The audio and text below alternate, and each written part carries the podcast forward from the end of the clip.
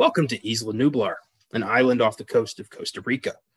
Billionaire industrialist John Hammond has leased the island as the home of his new state of the art theme park, for which he spared no expense.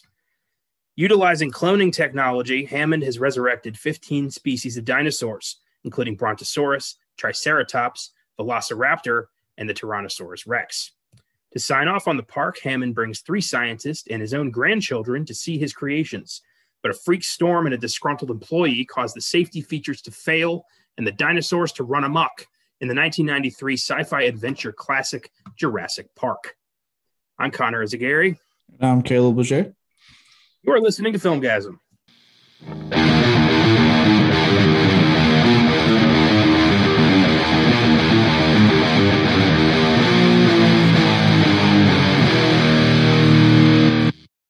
Happy Wednesday and welcome to the 129th episode of the Filmgazm podcast. I'm here with our newest podcast team member, Filmgazm co founder Caleb Leger, who chose this film because it is his favorite film ever. uh, very excited to dig into this one. Before we get started, let's check into what we got for the rewind. I have two updates for you today. One that updates episode 101, the Texas Chainsaw Massacre, and one that updates two episodes 106 on Saw and last week's 128 on Leprechaun. you had me for the first two, that you said Leprechaun, but go on. I think you might. I'm interested to see what you have to say about this, honestly. Um, right. First up, producer Fede Alvarez, who is producing the upcoming Texas Chainsaw sequel that's going to be a direct continuation of the first film, said that he plans to bring back original film survivor Sally Hardesty. Uh, she will, of course, be recast as Marilyn Burns died in 2014. So this film is uh, ramping up production. It's becoming more and more interesting what this vision is going to entail. Uh, bringing back Sally, I think, is a great way to ground itself in uh, the original's kind of same vein. Uh, what do you think? Uh, I think what I've been hearing about this movie so far has been really excited. Um, I know Texas Chainsaw 3D attempted the whole like sequel to the original, to really bad results.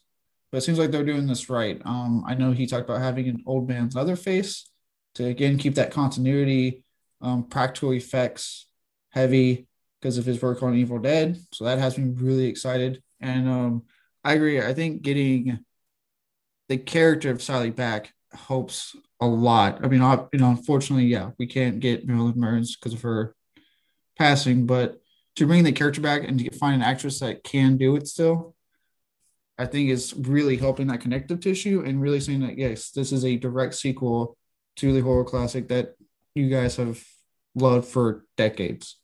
So I'm I'm excited. I'm pumped. I love what Fede Alvarez has done so far, and I cannot wait to see what he does with this.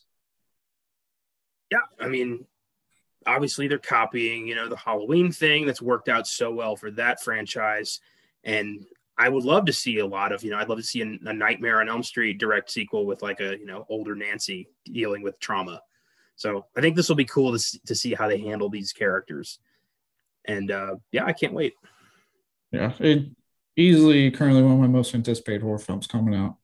Oh hell yeah! Next up, Saw franchise director Darren Bousman, who is currently helming the new film Spiral, has expressed interest in doing a Leprechaun reboot if this film is successful. What do you think of that? Oh God. Well, on one hand, I kind of wish there weren't any more Leprechaun movies, but on the other hand, I think if anyone could do it, it would be him. Um, I personally actually really like his Saw sequels he directed. Um, I think he went up to Saw four, and personally, I liked all three that he did a lot. I'm very excited for his the upcoming Spiral whenever that's supposed to come out.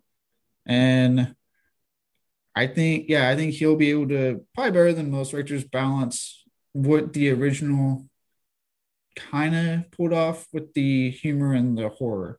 And obviously, he'll be able to add a lot more gore to it because of his time with the Saw franchise.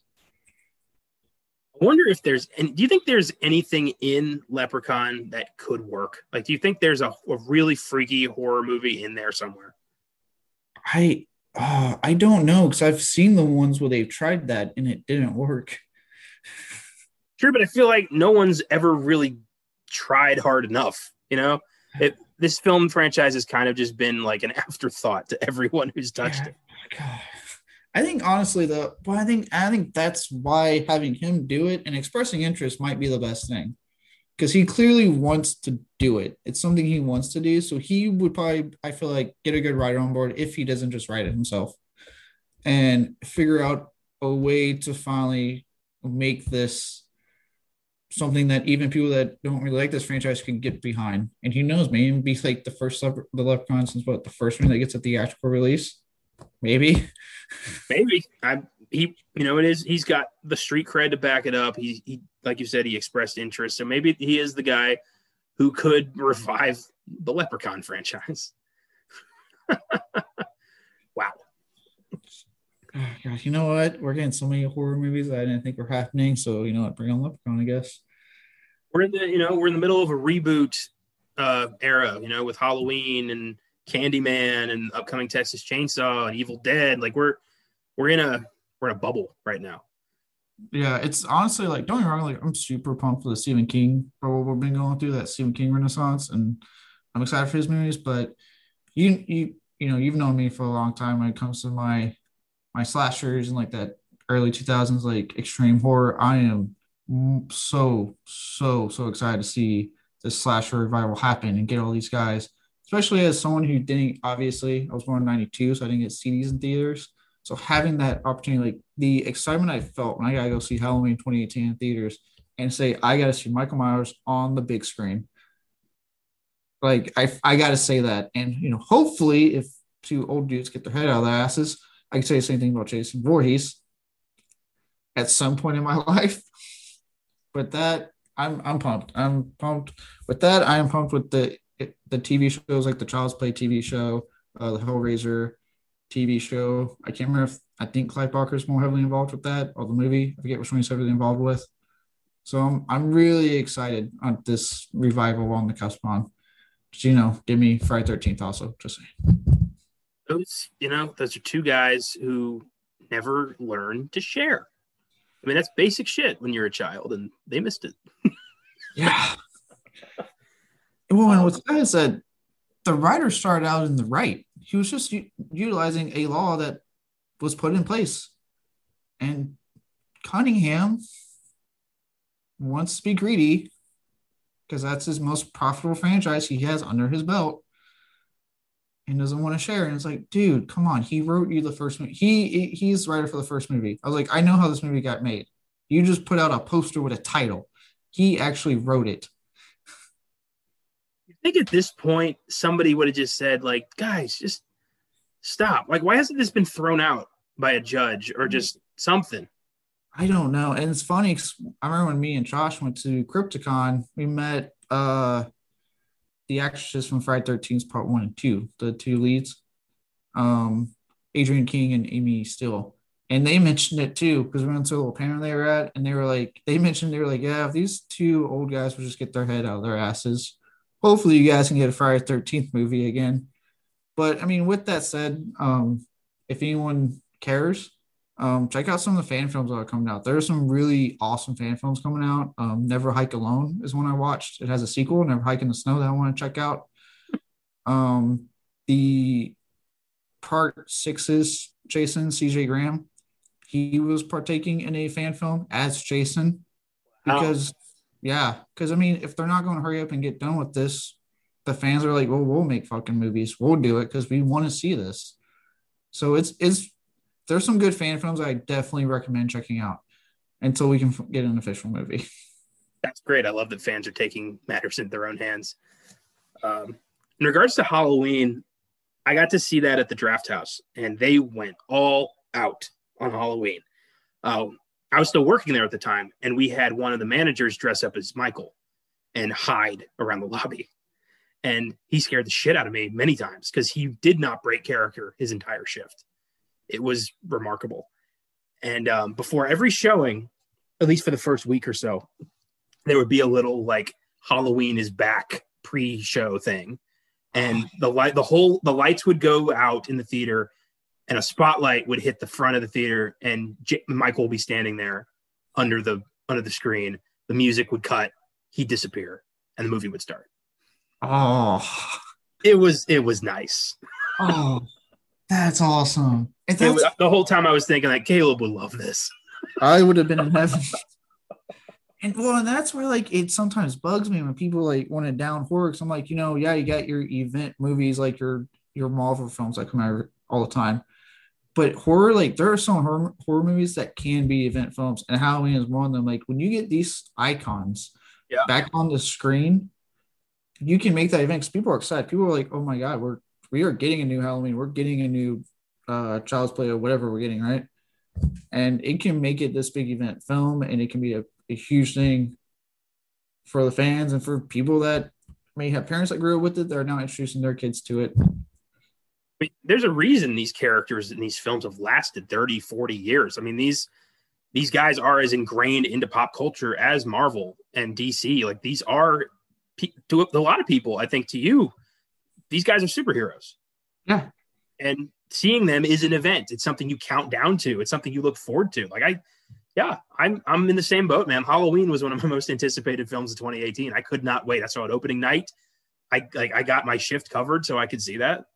Like I was very much excited, and yeah I, I love that. I missed that, and I can't wait to have it again. oh, I, I can't wait whichever next one comes out with like the 10 or so that were announced but I'll, I'll be excited for whenever I know which one's coming out first. Ray, it's looking it might be Scream Five, or the fuck they're calling it. Um, but yeah, I mean, I'll be excited. You know, I felt that excited for Halloween. I felt when they did the Evil Dead reboot. I remember getting really pumped after seeing that red band and going, "Oh my god, I cannot wait for this! Evil Dead is back." And I love a good horror movie. I think the next one we are gonna get for sure in the current calendar is Candyman. Candyman. Oh, that got to this year, isn't it? Yeah, that's been pushed a few times. I think right now it's looking like June or October. I don't remember. Okay. Yeah, hopefully, yeah. I, I do want. I was really pumped when I saw the trailer before we got delayed.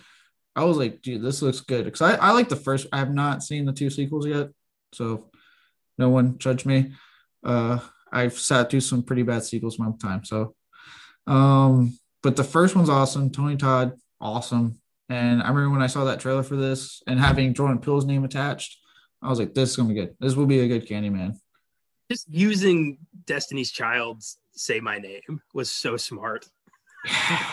Just the trailer was a work of art. I'm oh, I'm pumped for Candyman. I- the, the song and then that little scene when he's walking near the car and you see Tony Todd as Candyman and he's talking and the voice I'm like, oh my god. He is Candyman. No one else could ever fill those shoes. It's just he's he's the best. He it, it will be what he is remembered for. Oh hell yeah. I've been I have tried to do the OG Candyman on this show so many times because I want to time it with the release of the new one. So I keep scheduling it and then the new one keeps getting pushed and I keep having to push that. So eventually we will do Candyman. It's just it's not up to me.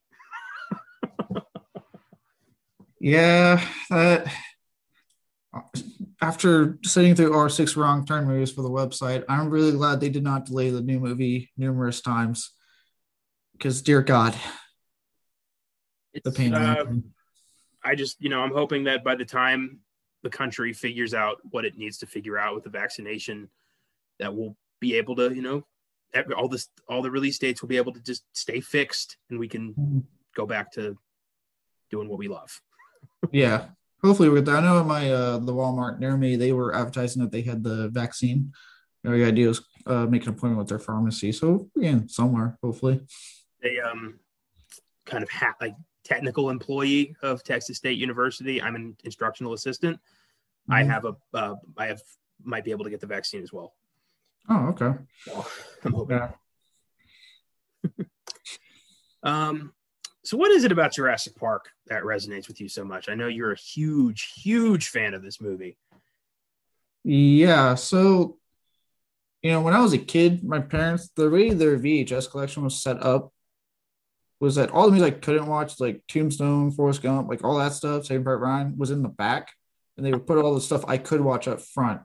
And somehow Jurassic Park and its sequel made the cut. And they put that up front. And I remember as a kid, I would wear those two tapes out. It was literally I would put the first one in, finish it either that day or the next day, second one, and just rotate constantly to the point where my parents could not watch these movies for a while. That's awesome. Jurassic Park was your Back to the Future. I did the same shit. Mm-hmm. Yeah. it just I I loved it. I had it times when I knew when the T Rex was coming out and everything. Like I loved it. And I think now that I'm older and I can have coherent thoughts about it, for me, there's there's two sides of Spielberg, right? There's the the Oscar worthy, his Schindler's List, serious, Save Private Ryan type of Spielberg, which is really good Spielberg. Don't get me wrong. But then there's the other side, and the one that I like a lot more, the fun Spielberg, the Jaws, the E.T., Indiana Jones, um, more recently with Ready Player One. Um, that's Spielberg that I like, and that's where this one obviously falls under, where he does such a great job of reeling you in with the awe of what you're seeing.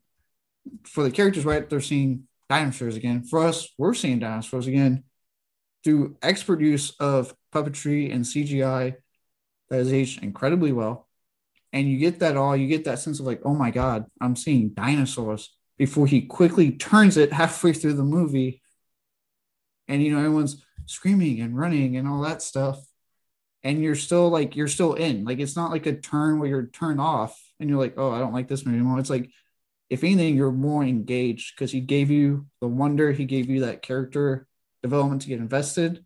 And then he just pulls it and goes, all right, time for to see them survive on this island. Awesome, man. Yeah, it's uh an argument could be made for Jurassic Park as a horror film. It's definitely got horror elements.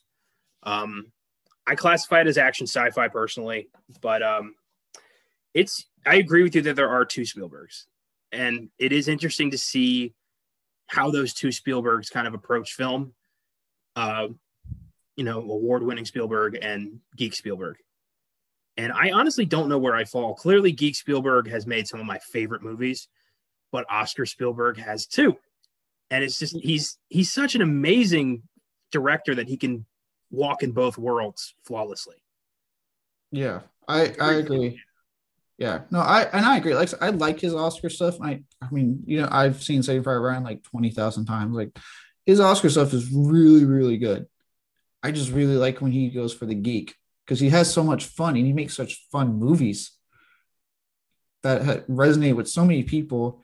And um, no, I actually do agree that I would label Jurassic Park like sci-fi action, but I would, yeah, make the argument that I think it's actually a really perfect gateway horror, and that could be another reason why I love it so much. Is that as a kid, it was a way for me to kind of dip my toes into horror without being too scared because it doesn't go all the way. I know it tones down considerably from the novel, but it does just enough to go like, okay, I know the sequel to me, the sequel goes way more into the horror aspect than this one does.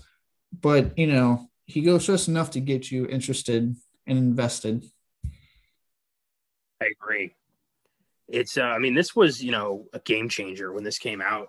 93 was a hell of a year for Spielberg. I mean, to have this and Schindler's List happen at the same time, that's incredible. I mean, I still haven't seen Schindler's List because I know it's going to be a fucking downer. And uh, I don't know if I want to sit through three hours of the Holocaust just yet. I sat through it, I think, for a history class in high school. I've seen the movie. I want to say it was history class in high school. And yeah, it's it's really good. Like it's a great movie. Liam Neeson's awesome. But yeah, yeah it is such a downer for three hours. It's it's a tough watch. It's I definitely recommend watching it at least once. I, um but yeah, it's it's it's a tough one to sit through. Sure it'll come up as a best picture showdown on Oscar Sunday at some point, and that's when I'll finally do it. Mm. Uh, I'm surprised Jurassic Park 3 wasn't up for more awards. Uh, John Williams for best score. I mean, that alone. I mean, this wasn't even one of his nominations. That's incredible. One of the most iconic of all time and wasn't even touched. I'm 28 years old. I can I still hum that theme song to this day. Just randomly apartment, I'll be like, it's beautiful, and it's it really kind of contrasts the movie because the, the the score is so wondrous. Like it's a magical land of possibility, and then you have this, you know, a man who is consumed by his own hubris and his own desire to be like remembered that he completely disregards this nightmare he's created he doesn't see it as a horrific monsters he sees this as a you know a theme park for children. Like he's planning this to open for kids. He brings his grandkids there. It's it's wild. And i love how the score kind of pushes back on that. It williams was always he, he's always been so good at telling his own story with the music. And every film he's ever done especially with spielberg. And i i adore that. Oh no I agreed he he crushes it when it comes to scores this is obviously my favorite score but yeah no and that's i think why to me the movies when you you mentioned like you know the Ham- hammond's character and his hubris and all that stuff why the movies age so well too is that on the surface level, it's a fun movie where you, as a kid you get to see dinosaurs come to life and then wreak havoc. But underneath that, as you get older and you keep watching it, you see a lot of the smart stuff that Spielberg put into that script in regards to man's place in the universe and are do we have the right to play God? And all this really smart storytelling techniques and questions he puts in there throughout the movie and leaves it up to you as the viewer to draw your own conclusion. It's brilliant. It's you know, it's a film about what are we capable of, and I love how you know Ma- Malcolm points that out. You know, your scientists were so preoccupied with whether or not they could, they didn't stop to think if they should. It's a it defines the movie that line. Yeah, and it's actually in my notes for one of my favorite lines. yeah, of course, it's great. Uh, and it's interesting that when you look at Lost World, Hammond still doesn't learn his lesson. He never realizes what he's done. And yeah, you just you look at kind of all the sequels and the way that question keeps coming up, especially in Fallen Kingdom, and just how we never learn our lesson. History repeats itself. It's yeah, Spielberg knew what he was doing, man. he yeah he he killed it. Yeah, I do remember the sequel was great when you know Hammond doesn't learn his lesson, and I love Goldblum's performance in like the that scene when he's with Hammond in his bed, and he's like, "Did really? There's another island? Are you serious? Like, but, did you um, not learn your lesson the first time?" When Hammond says like we're not making the same mistakes, and Malcolm just goes, "No, no, you're making all new ones," and he's like about to like pass out, like Jesus, man, how many? God, to make two dinosaur islands and not realize that you are essentially Dr. Frankenstein. Like, this is wild. And in the book, Hammond is a monster. Like, it's Richard Attenborough who really made Hammond a likable kind of grandpa guy. But in the novel, John Hammond is a tyrant who like manipulates everybody, who like openly like skimps on park resources because he wants to save money and like doesn't care about safety like deliberately endangers his grandchildren. Like he's an unlikable son of a bitch in the book. So he doesn't spare no expenses in the book. No. and uh, I don't know if I should spoil the novel for you or not. I I've heard about the novel. I know that characters that are alive in the movie aren't necessarily alive in the book. Hammond's not like at on that's a lot, like really gory. Yeah. Well, Hammond gets his in the book, and it's very appropriate. Uh, do you remember in the beginning of Lost World when the little girl gets attacked by the compies? Oh yeah, that's a haunting scene. That happens to Hammond, but he doesn't walk away.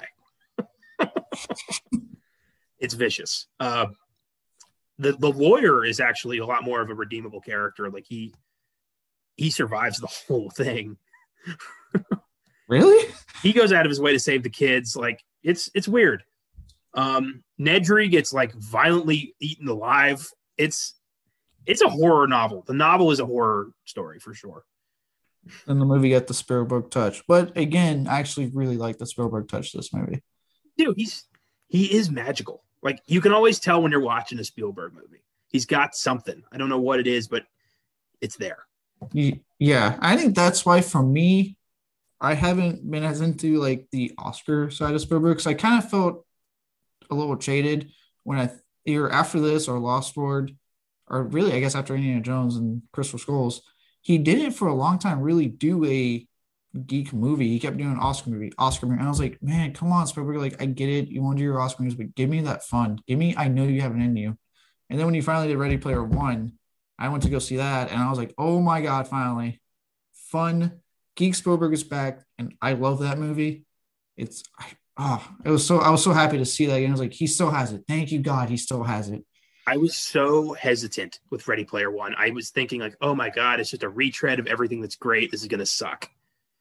And I ended up getting talked into a, a midnight screening. I was at Draft House still, and we were doing an employee screening of it before, like the day before it would gonna it was gonna come out officially.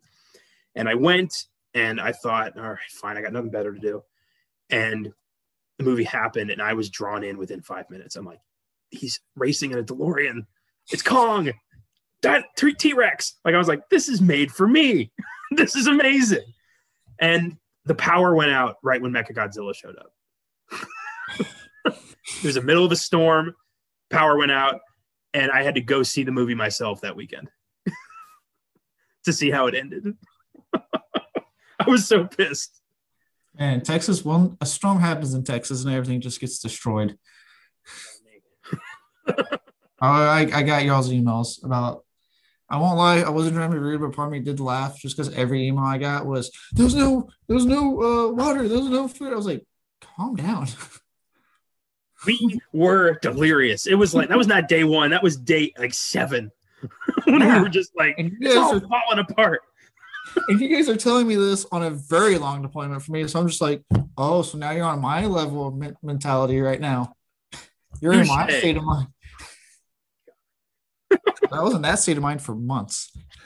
Although being stuck with you know candlelight did give me a chance to actually break into and finish the novel Ready Player Two.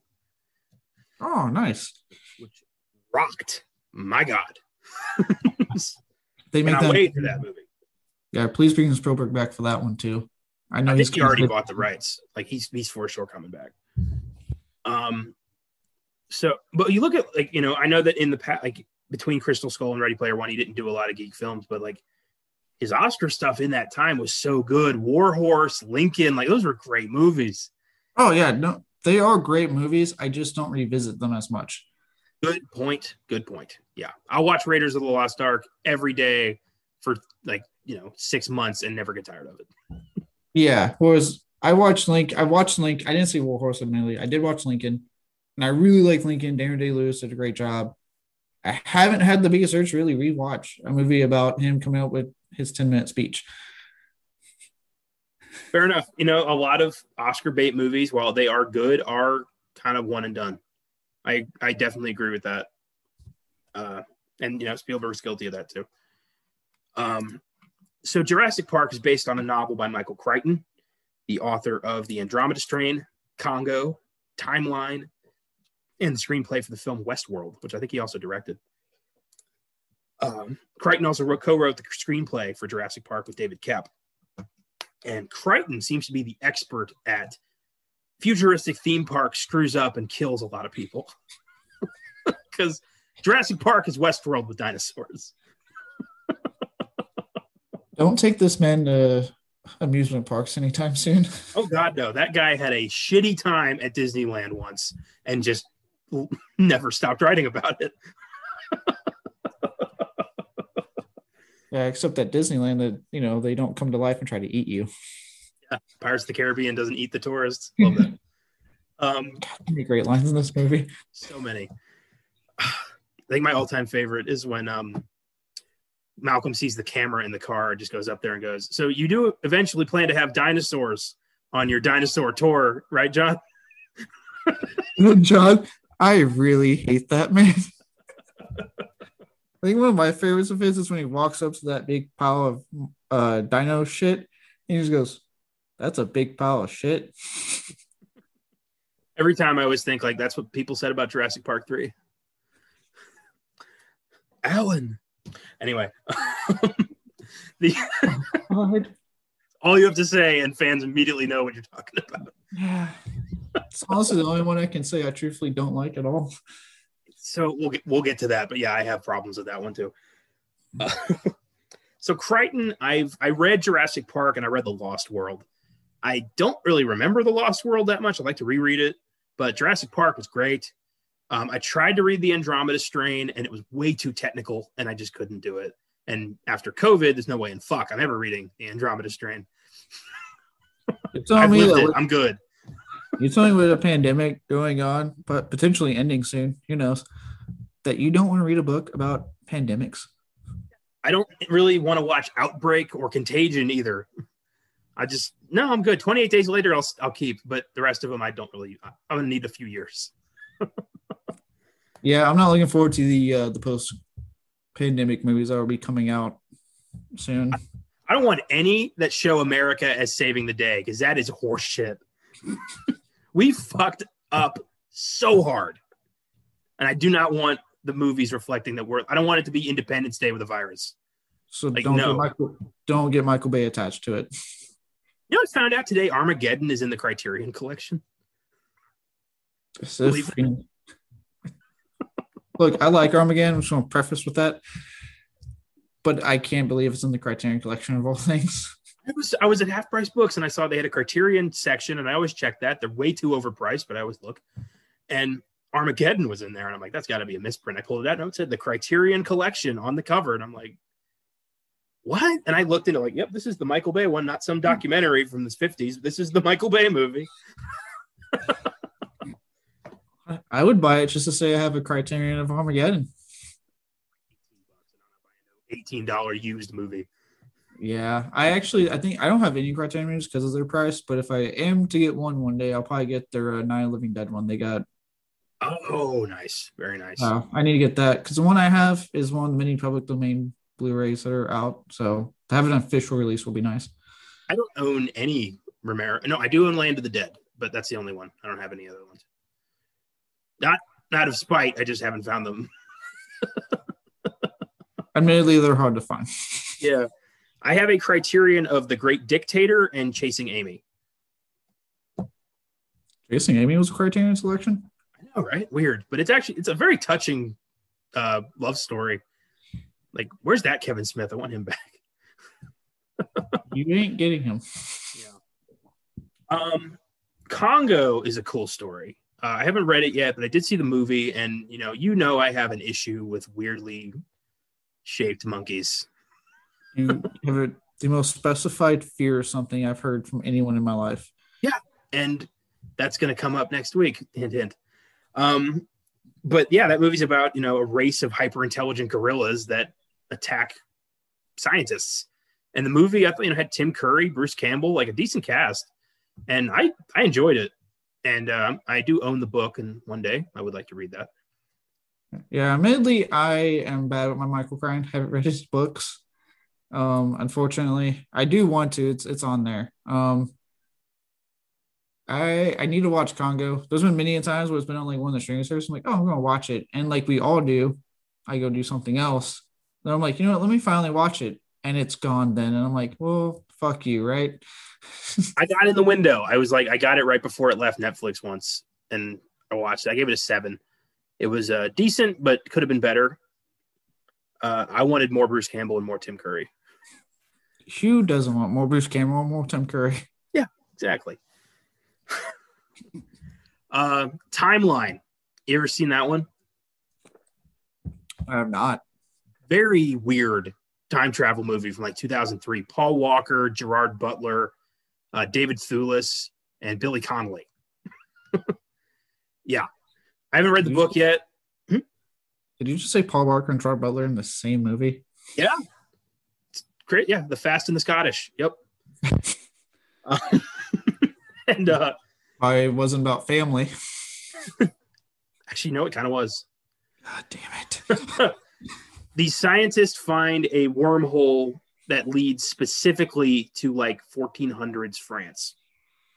And uh, Billy Connolly plays a scientist who falls through the wormhole, gets trapped, and they don't know how to get him back. David Thewlis is the head of the project, and he's a tyrant, crazy guy. And Paul Walker and Gerard Butler and the girl, I don't remember, I'm sorry. um, they go back in time, they go through the wormhole to find Billy Connolly and bring him home but a terrorist blows up the wormhole. And David Thewlis and his team has to figure out how to reconstruct the time machine or else they're trapped in like 1482 France. You don't want to be trapped in 1482 France. Not a good, not not a good time. It wasn't. I haven't seen it in a few years. I remember it wasn't bad. It was just unnecessarily confusing, as most time travel movies are. Yeah, that's. I think that's why. Well, you know, you got your movies like Back to the Future, right? Um, I know you're a real big fan of, and I've seen those that take a very simplistic approach to time travel. Those are the ones I appreciate. When you start getting all wacky, scientific, I'm going to tune out because now I'm I'm lost in the sauce and what you're trying to tell me. My, I love Back to the Future to death, and it's my favorite movie. But my favorite time travel, like concept, is Avengers Endgame. The way they did time travel was so simple and easy to follow. Just every travel, you know, every journey creates a new timeline. Perfectly simple. Like, yeah. Nothing to mess with, nothing to think about. Just okay. Boom yeah new new timeline. And it's so simple that for the movie you're watching and and marvel's very subtle way of setting up future stuff. No spoilers because i'm having to still catch up. I have yet to watch WandaVision so. But it's it's more about grief than anything else. Uh i still have to watch i haven't watched the premiere of the falcon and the winter soldier yet. I gotta get on I, i've heard really great things about it so they just announced Black Widow is going to be on Disney Plus in July. I saw that. Don't I really? So you know, HBO Max really sold me with the fact that I just have to subscribe to their service already, and I get the movie for a certain amount of time for free. I don't know how I feel about this whole thirty dollars. I know exactly how I feel. It's horseshit. yeah, like I don't. This and this is when people are like, see, one day theaters are going to go away and we'll go straight stream. I'm like, no, we won't because we're going to be paying more money to watch it at home than just going to the theater, unless you have a family. Different story. Well, Black Widow is going to be on Disney Plus and in theaters July. So it's going to get a, a double release. I'll probably go see it in theaters and to spend less money that way. I refuse to pay Disney Plus 30 more. They just upped their uh, chart their monthly charge to eight bucks. It's not seven bucks anymore. It's eight bucks. Oh, see, this they're they're doing that thing where we bring all these great quality shows on there, and they're like, oh, we have to charge more. Do we? Do we? You're really hemorrhaging money, Disney? this is a company, this is a company that bought another company just to get X Men. Let's just be honest for ourselves. We know how they play. Dirty, very dirty. Uh, so, Jurassic Park was directed by Steven Spielberg. He did the first two movies. And instead of listing his incredible filmography, let's just fanboy out for a bit. Spielberg, where do you go first? I assume Jaws. yeah, yeah. My go to is Jaws. Um, and then probably Jurassic Park. But God, it's tough because I do I love the Indiana Jones series. Well, I like the first three. Yeah, I like the Indiana Jones trilogy that they only ever did and didn't make a fourth film. I love that too. Yeah, yeah, the trilogy. Yeah. Um, um, even if the stuff he produced right in the '80s, like the Back to the Future and Poltergeist and well, he directed E.T., directed E.T., like I all that stuff I love. Um, you know, Ready Player One's a new favorite of mine. So yeah, like I said, if it when it comes to Spielberg, I'm all about like the geek Spielberg because I love it when he geeks out. He geeks hard. Spielberg geeks hard. One of my favorites that I think is fairly underappreciated is Hook. Oh, I forgot. I love Hook. Hook is my favorite Peter Pan story to date. I I don't think they've ever really fully done that story correctly. I feel like they keep fucking it up. And Hook is the best I ever I ever gonna get. I grew up with that movie. It, you know, Robin Williams, Dustin Hoffman, Julia Roberts, and Bob Hoskins. I mean, it's just beautiful. One of my favorite John Williams scores again. Mm. And uh, just a entertaining, fun family film. Yeah, I, I that, that was actually one I grew up with watching a lot because uh it was always on TV, so I would watch it all the time. And yeah, I mean Ron Ron Williams is great in it. Um Hook. I forget who plays Hook in that movie. It's been so long. Dustin Hoffman, which Dustin is crazy. Hoffman. It doesn't. It, it, he never seems like Hoffman. Like to me, that is Captain Hook. It's crazy he just melts into the role. It's it's amazing. Yeah, I I love Hook. Actually, I need to get that on Blu-ray. I love that movie. I had that on tape. That was one of my my. I had a about hundred tapes when I was a kid, and I just you know constantly went through them, watched them on my VCR, and would just like rewind and start over. And Hook was one of those. Uh, I had it on DVD, and now I have it on Blu-ray. It's one of those, you know, triple threat movies where I had them on all three formats. That was Jurassic Park. We had the VHS, and I remember I got the DVD set, and then when they came out the Blu-ray set, in time for the at the time Jurassic World One coming out, I had picked up the Blu-ray set. Yeah, I think I did too.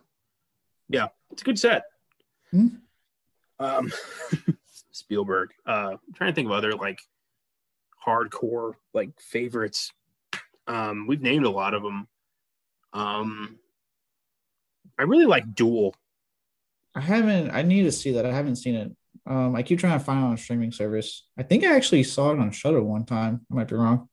We have a Spielberg Blu-ray collection that has uh, the first two Jurassic Parks, E.T., Always, which I haven't watched, uh, 1941, which I also haven't watched, and Duel. Oh, and the Sugarland Express. It's got that too, which I haven't seen. But uh, Duel is such a simple movie. It's just, you know, guy passes a truck on the highway, truck is pissed, truck hunts him down. That's the whole movie. There's no plot. It's just this guy trying to get away from a giant truck. And it's fucking great. Okay. All right. His first movie, and he's already got talent. It's great. I mean, he what Jaws was like his second, yeah, because he did Jaws right after Duel. Jaws was like his third. I think he did the Sugarland Express in there, but yeah, it was one of his first five. I know that. Okay, so one of his earliest films, and look how much he changed the game with that. Yeah, crazy. With Jaws, he was able to write his own ticket. He could do whatever he wanted. Yeah. After people he was being fought with constantly for you know, understandable reasons. The shark wasn't working, the, the shoot was not easy. But God, what he pulled off with that movie, and I mean, from being one of the early films to have characters talking over each other and really pushing the boundary of the PG rating. I will never in my life understand how the hell Jaws squeaked by with a PG rating. I mean, that film has so much gore and a fair amount of nudity, and it's still got a PG rating. Jesus Christ, what did you have to do in 1975 to get an R rating? It's really amazing if you look at the MPA, right, with Spielberg, they let him slide. Jaws, we'll slide. Raiders of the Lost Ark, we'll slide. And then all of a sudden, Temple of Doom, they went, okay, well, hold on. So you can melt as many Nazis as you want, but the second you rip out a Hindu guy's heart, it's going too far. Yeah.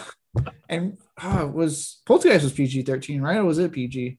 I think that was PG also because PG 13 didn't show up till 84 because of okay. Temple of Doom and Gremlins. Those yeah. two movies. Okay, yeah. And that, and he, yeah, even when he produced to me, because the movie, because Poltergeist that scene where he rips his face off. Yeah, man. It's the, the clown, the tree. Like, what the fuck? The, the pool of bones. Spielberg got away with so much, yet every time a new Friday 13 came out in the 80s, they were like, whoa, whoa. you need to cut some shit out of there if you want an R rating, mister.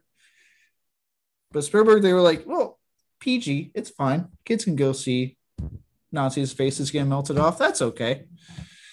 I think they should see Nazi faces melted. I think that should be taught in schools. Nazis are bad. Remember when that wasn't controversial? um, we just got canceled. Ah, uh, um, anyway, Spielberg's the best, and yeah. um, I think in the works right now he's got um, he's doing a movie based on his own childhood. Uh, I just read Seth Rogen got cast play like his uncle or something. Yeah, Michelle Williams is going to probably be like his mom, I think. Mm-hmm. Uh, so that'll be interesting. And then he's also working on Ready Player Two and Indiana Jones Five. I think he's producing. Hmm. I we'll see. Uh, one thing I forgot to mention that I think I like about Spielberg while geeking out over him, and why I tend to really like his stuff he geeks out on, his geek out movies, is because, you know, with his Oscar films, he has to be restrained and make a Oscar worthy movie. But when you watch one of his geek out movies, his enjoyment, his pleasure, and his love for film and everything attached to that movie shines through. And I think that's what I love. It's like it's infectious. Like you watch Jaws, Jurassic Park, Indiana Jones, Ready Player One, and his love for the material shines through so much in the finished product that it's hard for me to not enjoy it. Very true. He, um, I also think it's interesting that he can kind of some of his geek films fall into Oscar territory too. Like he can, you know, pull the, like Jaws, Raiders, and um, E.T. were all up for Best Picture, so yeah. he can do that too. Um, he makes geek films into Oscar movies, and he makes Oscar movies into geek films. He's he's like a fucking movie alchemist. Like I don't know how he does that, but it's amazing. He is continuously trailblazed throughout his entire career, and it's impressive what he's pulled off. Yeah, for sure. He's you know, people who don't really watch a lot of movies, they know the name Steven Spielberg. He's become like almost synonymous with Hollywood. love it. Yeah, I yeah, I, I I love him. And obviously this movie was my intro and why I love him so much. Understandably, man. This is a hell of a, you know, I don't think anybody's made more masterpieces than Steven Spielberg. Yeah. Best part is there's actual like some technical issues with this movie if you pay attention, but I still can put my fuck my like blinders on and be like, nope, this is a perfect movie for me. Oh, dude, in, in Raiders, when Belloq explodes, it is so clearly a puppet. But I don't give a shit because I love watching God fuck up these Nazis. it's all about, you know, I grew up with this movie. No one's taking this away from me. Yeah. And that, yeah, same here with this. I'm not, no one's taking Jurassic Park away from me. This will be a movie that, you know, if I have a family one day or whatever, I will be showing this to them. Like, I, I fucking love this movie. it's, it's fantastic. Let's talk about the cast. So we have Sam Neill as Dr. Alan Grant, dino expert. Neill would return in Jurassic Park 3 and is set to return in the upcoming Jurassic World Dominion. Uh, so glad they finally convinced him to come back. Uh, Sam Neill is a guy who's kind of always been there and keeps popping up in movies that I just love. And yeah, I, I really like Sam Neill. I'm a fan. I, I am too. He pops up in stuff like I don't hear about him often, but I'll be watching. Like I remember when I was watching uh, Daybreakers. Yeah, and he just popped up in it, and I was like, "Oh shit, Sam Neill." So I I like him. He always brings a really good performance and um just a good addition to any movie I've seen. I agree. Um, he's a guy I grew up with because of this mini series he did in '98 on I think it was the Hallmark Channel. Uh, Merlin. I know I didn't know that at the time. I didn't know it was a Hallmark, but um, he did a three part miniseries in '98 called Merlin, where he plays Merlin, and uh, you get to see kind of the story of King Arthur from his perspective. And it was so cool to me, still like the definitive King Arthur story. Uh, decent cast. Helena Bonham Carter is Morgan Le Fay. Uh, Isabella Rossellini is Nimue. Um, what's her name? Miranda Richardson is Queen Mab, Queen of the Fairies. Uh, Martin Short is her like helper, a gnome named Frick. It's it's such an odd thing. It it's like you follow Merlin from his childhood, learning how to be a wizard, to being gifted Excalibur by the Lady of the Lake to fight King Vortigern and help King Uther take over the land for, for good. But Uther turns out to be a son of a bitch, and it's it's all like you you know King Arthur's coming, and it's the build up to like where Arthur goes, and then he fights Mordred, and it just it's so cool. It's like five hours long, but it's such a cool story. And Sam Neill's just fantastic in it. On the Hallmark Channel. yeah, but it was bitching. It was back, you know, I don't know. I don't know if they I'm gonna confirm that. because I'm never gonna hear the fucking end of it if it was indeed on the Hallmark channel. No, you won't. 1998. um, okay. Television. Ha! NBC. Never mind. You lucked out. Yeah. it was distributed by Hallmark Entertainment. They made the DVD. That's why I ah. thought. Okay. Well, it's a really cool miniseries, and if my word means anything, I think you'd like it. Okay. Now I'll check it out. I think it's on Prime. Uh, so that was kind of my intro to Sam Neill. So he, to me, he's always been Merlin. Okay. He's always been Dr. Grant to me you're seeing the mouth of madness Oh, I've only seen parts of it. I've not watched the whole way through. I want to watch it because he's in it, and I heard he's really good in it. I'm on an ongoing quest to watch all of John Carpenter's films, and I've only got a handful left. But In the Mouth of Madness had such a cool score and such a cool premise that I was really disappointed when it ended up being kind of a dud. Uh, but he's great. It's it's such a cool idea. Just you know, a, a horror author's books are coming to life. That's all you need. Yeah, he he usually does good. Um, have you seen Event Horizon? Long time ago. I say he's in that, and he's awesome. And he goes like full tilt crazy throughout the movie and commits, and it's it's awesome to watch. The whole idea of a spaceship going to hell is really intriguing. I think I should give Event Horizon another shot. Honestly, the best Paul W. S. Anderson movie you'll watch. Is that they're really saying something? I mean, depending on how much you like Resident Evil and this monster movie that I have yet to see, I guess I don't know. I've only seen the first Resident Evil, and that was like ten years ago, and I do not remember it. Uh, I think he did Mortal Kombat, right? Oh yeah, he did. Yeah, yeah. That's probably my favorite Paul W. S. Anderson movie. okay. But like picking my favorite Paul W. S. Anderson movie is like saying, you know, which which bee would you like to sting you because one of them stings the less? Like, I don't want any of them, but if I had to pick, I guess that one. I'll take Event Horizon. Sam Neill, cool guy. Have you seen Peaky Blinders? No, no. I'm I'm very behind on like British television, unfortunately. I watched the first three, maybe four seasons. I kind of fell off of it. Um, but Sam Neill's the bad guy in the first half of the show. And he plays this like crazy Scotland Yard inspector who's determined to do whatever it takes to take down this this uh, Birmingham street gang and he goes to like insane lengths. He loses his mind, and he's become such a despicable son of a bitch. But it's a great character for him, and uh, very happy he gets continuous work. I love seeing him as the fake Thor in, or the fake Odin in Thor Ragnarok. I thought that was hilarious. Oh yeah, I freaked out there. I was like, "Oh my god, it's Doctor Grant!" ah, yeah, he's awesome. Love him to death. Um, Oscar winner Laura Dern plays Dr. Ellie Sattler, Grant's partner. Dern won her Oscar for her performance in 2019's Marriage Story. Was also nominated for 1991's Rambling Rose and 2014's Wild. She also returned in Jurassic Park 3 and is also coming back in Jurassic World Dominion. Uh, Laura Dern as Dr. Ellie Sattler. Thoughts? I like her. Um, she she is like you know a very strong female uh, protagonist. She has a lot of my uh, really lot of great awesome scenes in this movie. Um, I was actually kind of sad when she came back for the third film, and she's really only there to talk to Sam and that's it. But I guess she has like a, a really cool redemption moment in the end of the movie. That that's a cool part for her. But besides that, I didn't really like what they did with her in the third movie. Um, I hope um after my disappointment what they did with Goldblum and Fallen Kingdom, that her return in the upcoming Dominion is substantial because I actually really like her, and I think she's been shortchanged since this first movie came out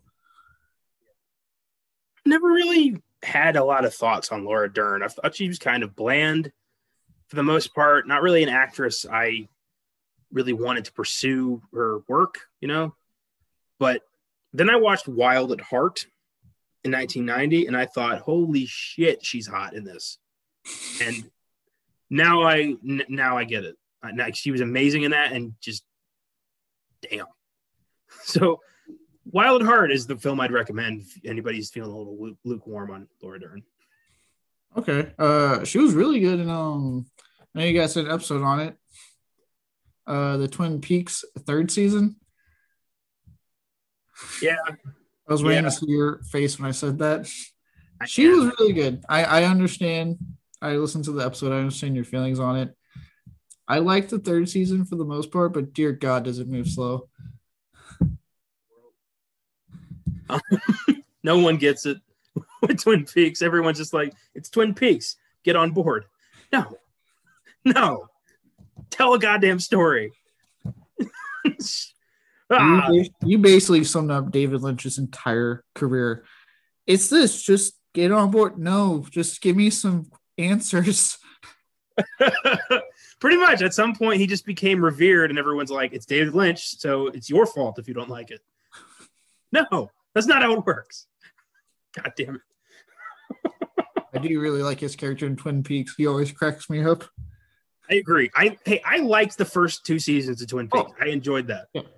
It's that third season that's like you know, 15 hours of fucking nothing that irritated me and still irritates me. Clearly, I still have very hard feelings about this. I felt betrayed by a good friend. And I'm talking about David Lynch, not Austin or you. I thought we got to know each other quite well. And then he springs that shit on me. in all fairness, I think the most I told you when I was watching it was like, yeah, this is a really good show. And that was when I was watching the first two seasons.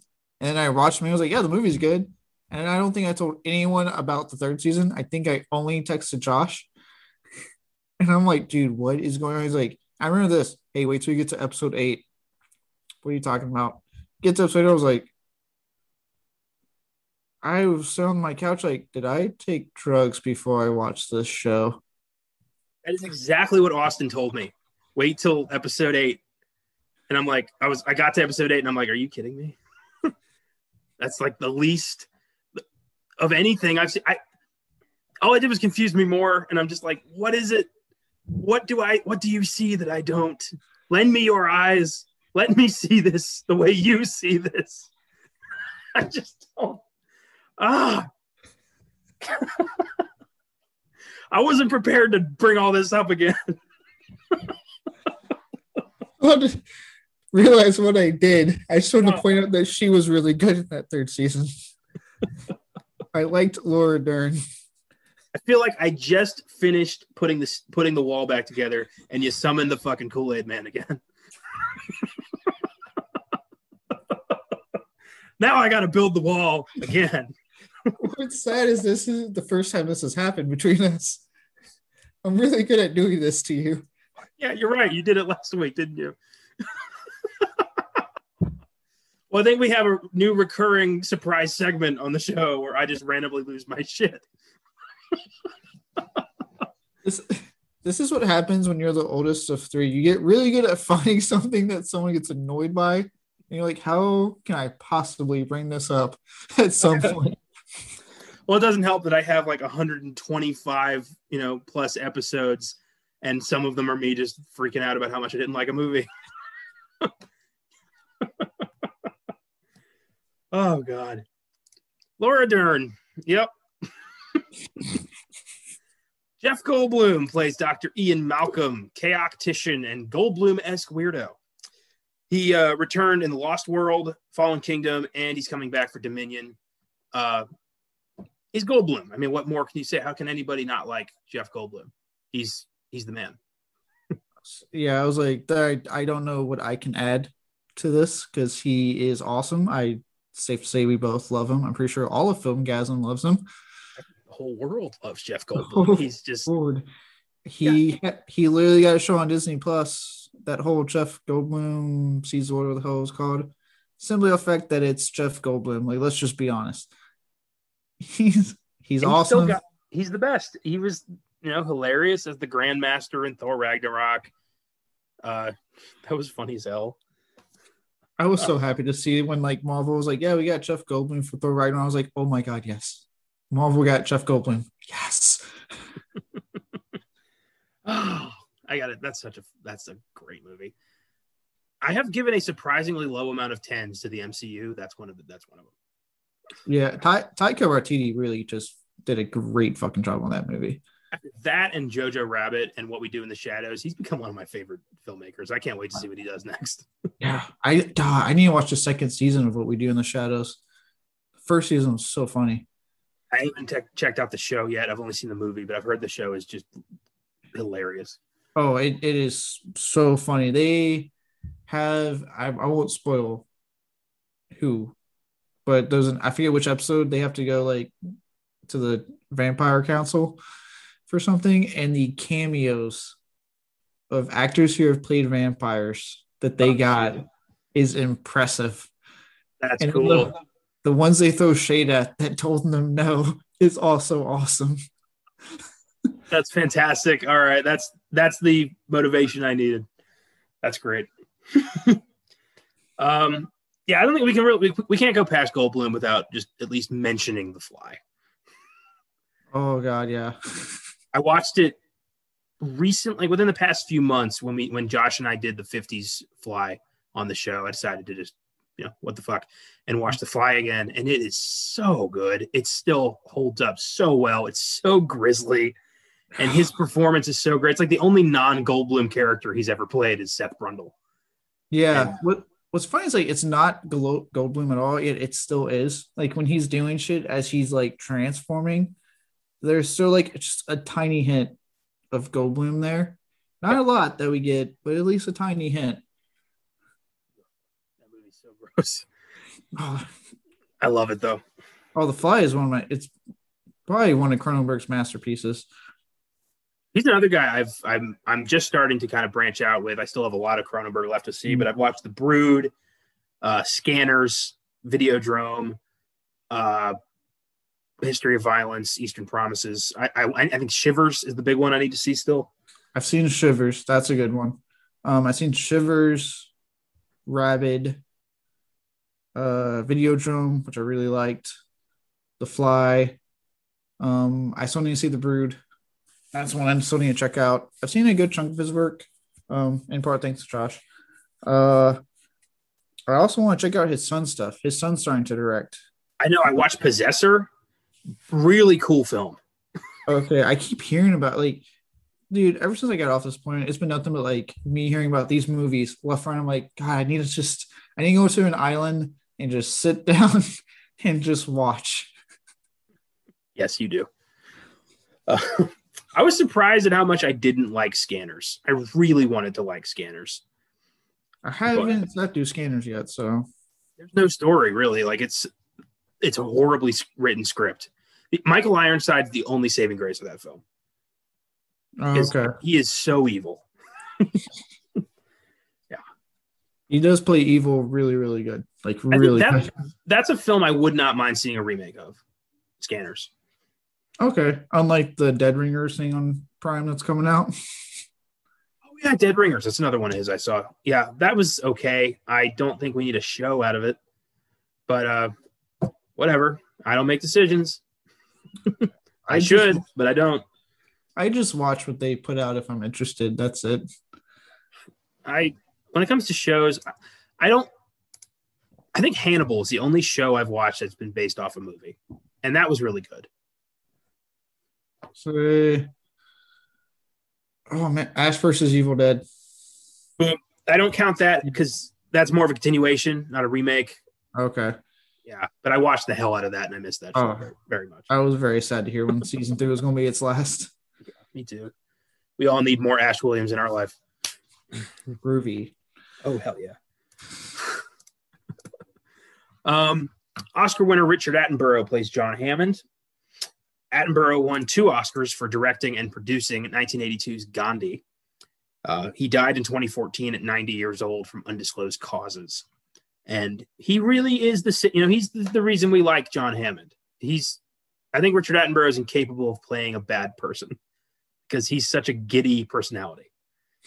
And he just brings this light to Hammond that makes it impossible to hate all the death and destruction he's single handedly responsible for. I'm talking over the course of all of these movies.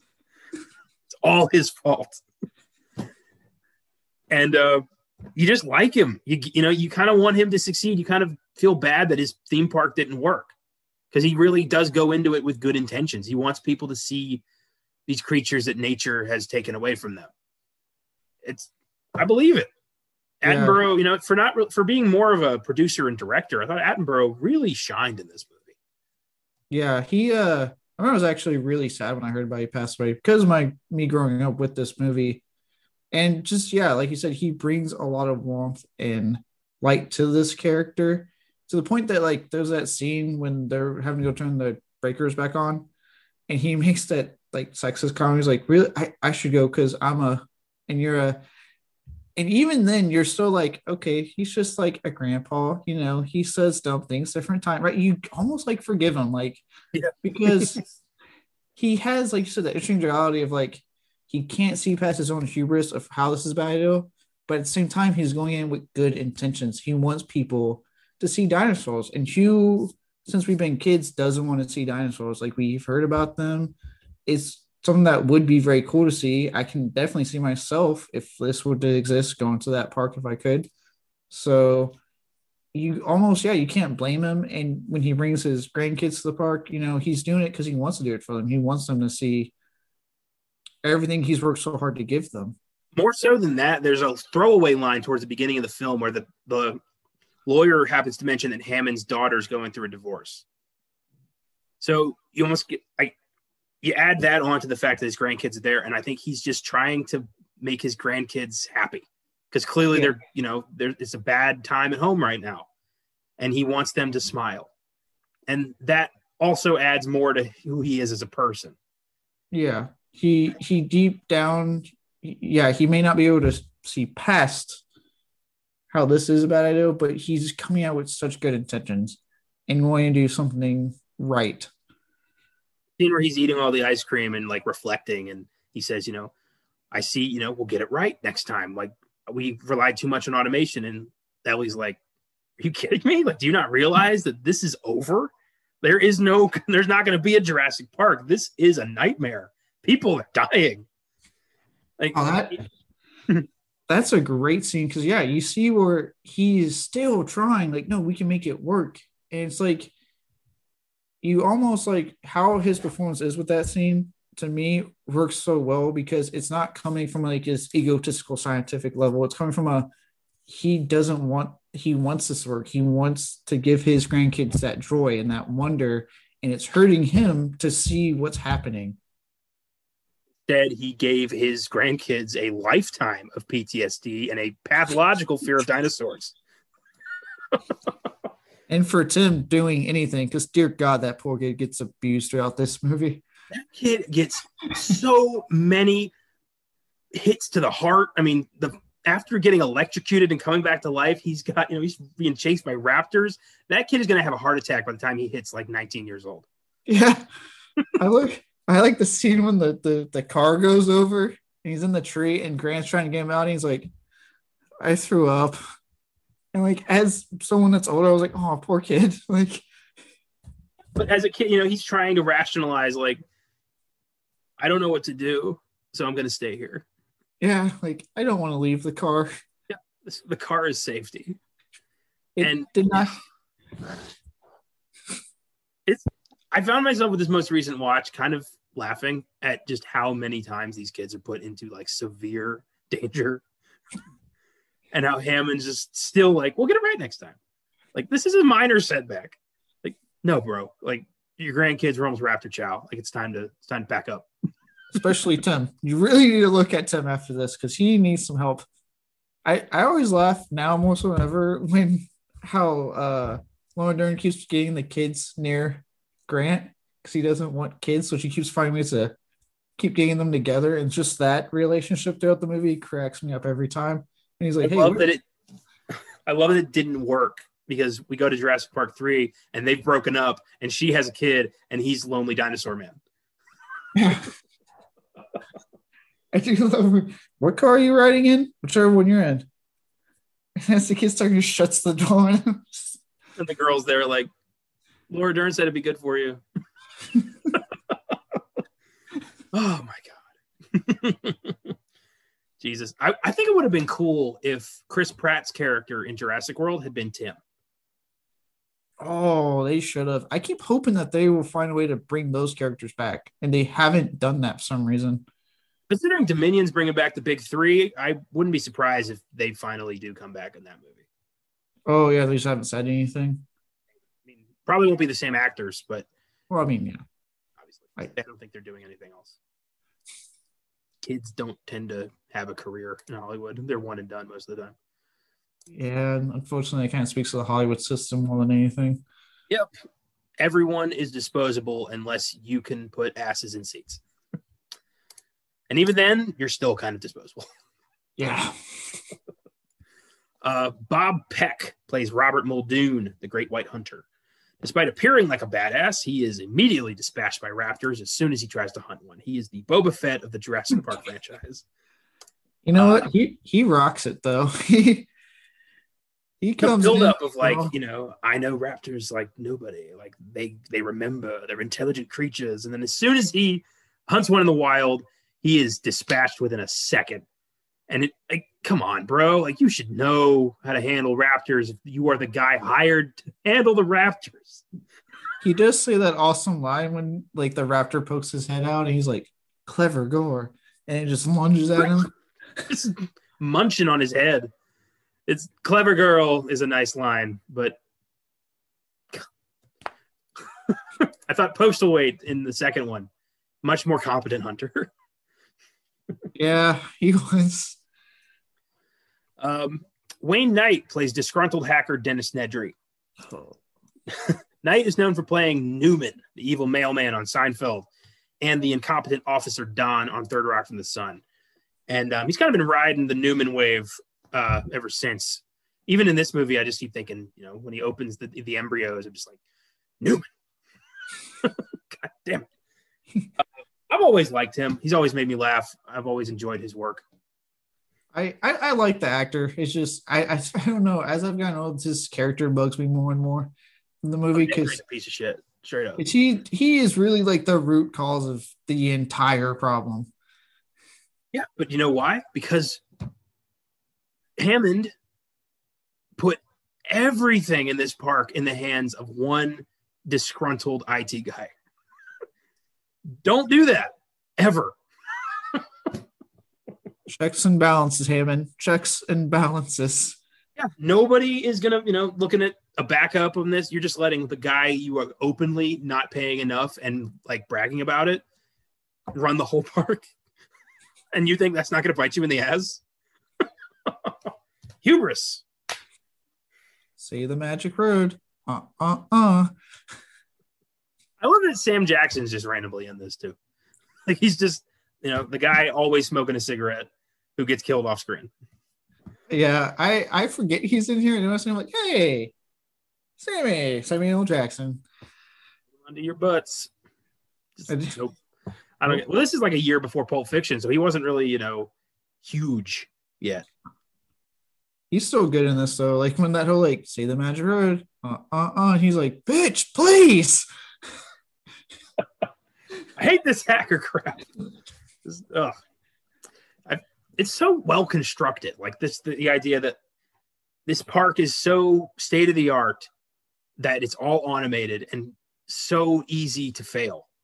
Like that Nedry manages to, you know, cr- it really is kind of a perfect storm of horrific circumstances. You know, this, the tropical storm and Nedry getting paid off and his grandkids being there. It all just, you know, combines into this nightmare it's so well written. You know, I don't think the script gets enough love here. You know, Michael Crichton and David Koepp did a fucking great job. Yeah, no, they would would. I mean, I'm sure they obviously changed things. With Spielberg to be like, hey, let's make this PG-13 at least, which is fine. But they did a yeah fantastic job of making this really like everything happens organically, logically. You know, like he, he's trying to get people to come see the park. He gets people obviously like signs and stuff. Obviously, his grandkids. Again, the, that third line with the divorce. So yeah, obviously, yeah, I mean, grandkids, let them see the dinosaurs. Kind of get their mind off what's going on at home right now and then it all goes to shit. In the worst way. It's so good. I just, you know, I keep thinking about Westworld and just, God, I wonder what happened to Michael Crichton in a theme park that made him think like, I hate theme parks and they are deadly, and I'm going to keep writing about them. I don't know. I'd love to find out, but he's dead. I can't interview him. What if like he gets asked, he just freaks out like you do about Twin Peaks? What if it's something so small, like so ridiculously, like he got his picture taken at like the log ride at Disney World and his eyes were closed and they wouldn't let him go back on? Like, what if it's that, like just something that stupid? What if the key is in the Pirates of the Caribbean line? What if it was a Pirates of the Caribbean ride? One of the pirates was some psychopath who tried to eat him.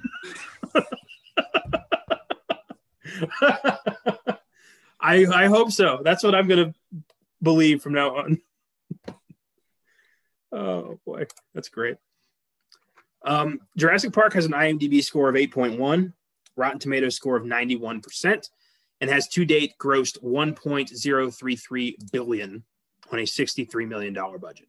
Because every re-release, this gets another like hundred million dollars because people fucking love this movie. Oh, dude! If I ever get a chance, if they put in theater, if they put in theaters again, I will be there to see this on the theater. Oh my! Oh, I would be having the biggest nerdgasm.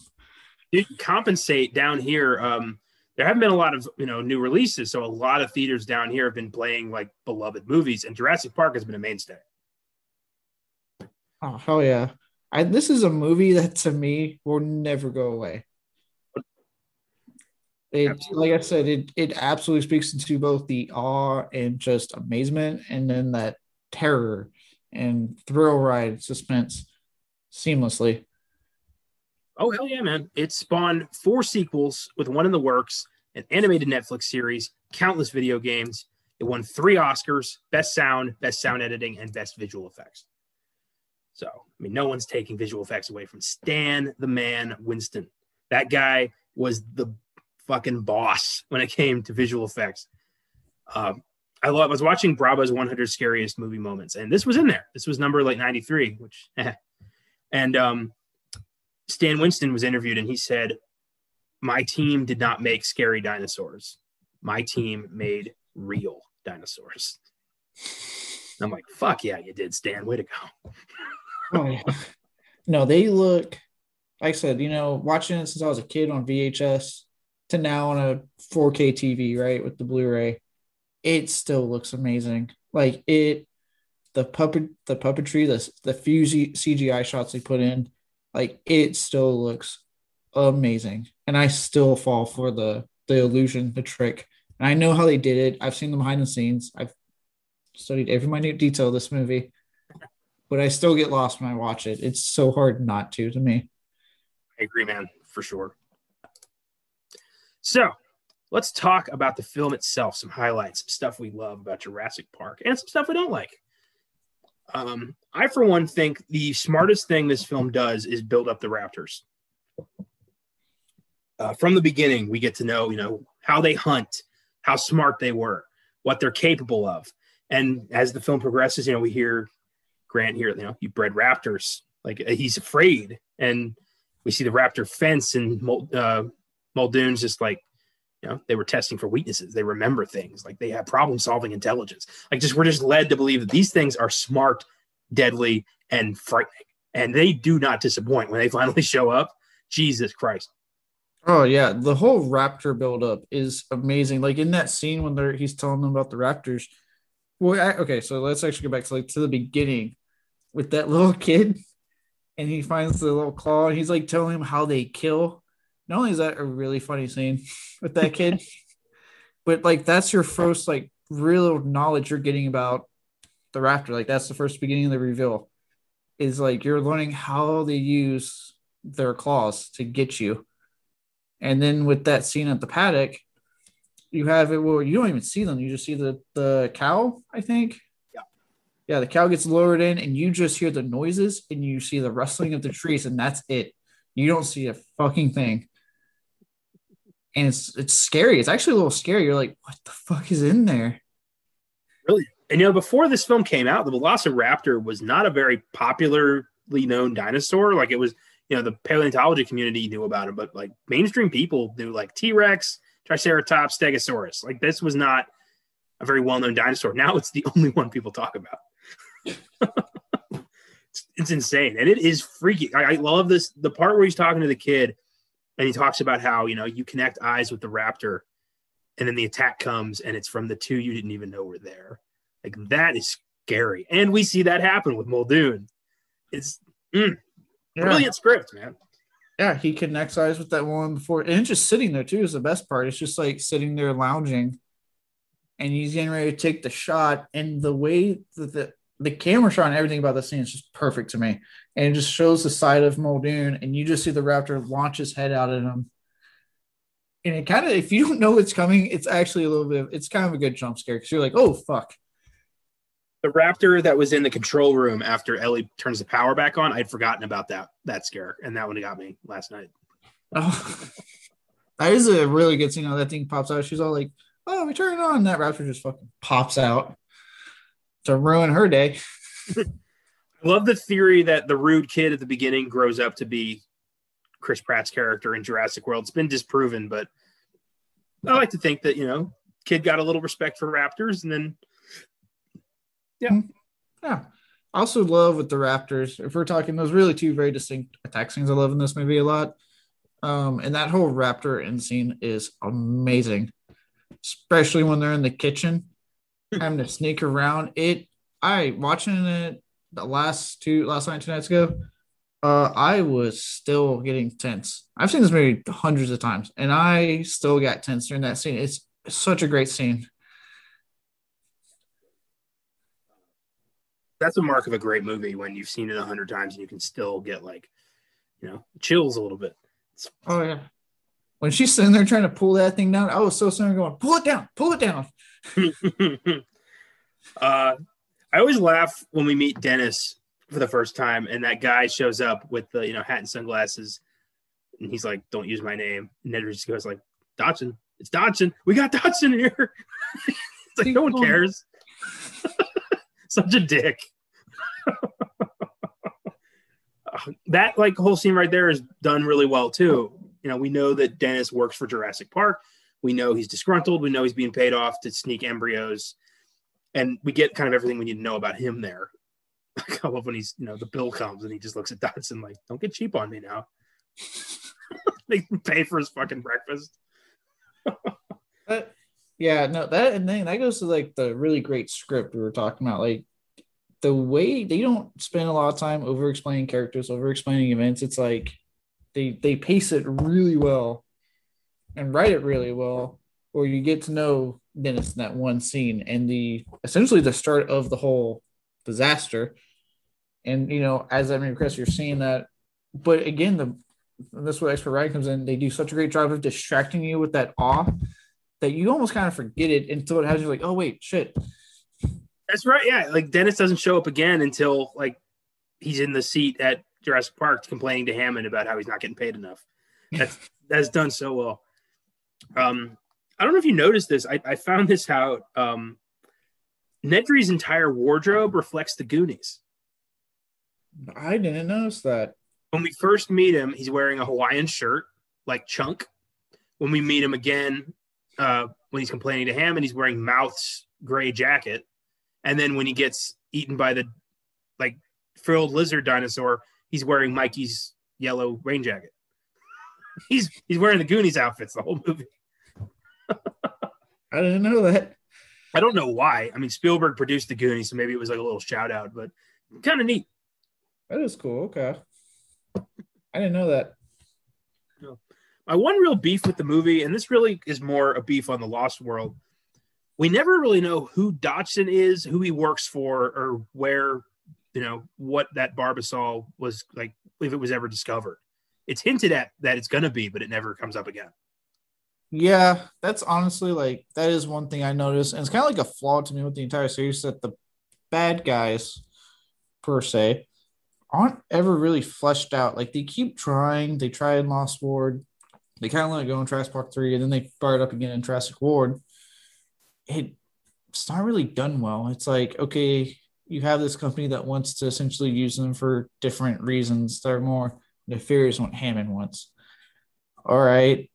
It kind of to me is like really lackluster and not as exciting as everything else happening in the movie. I agree. Yeah, it's weird. Uh, what else we got here? So the scene where Hammond uh, introduces the ride uh, like the DNA ride, and he's like talking to himself on screen. Is he expecting to be present at every single ride on the park? Like, is he never leaving this place?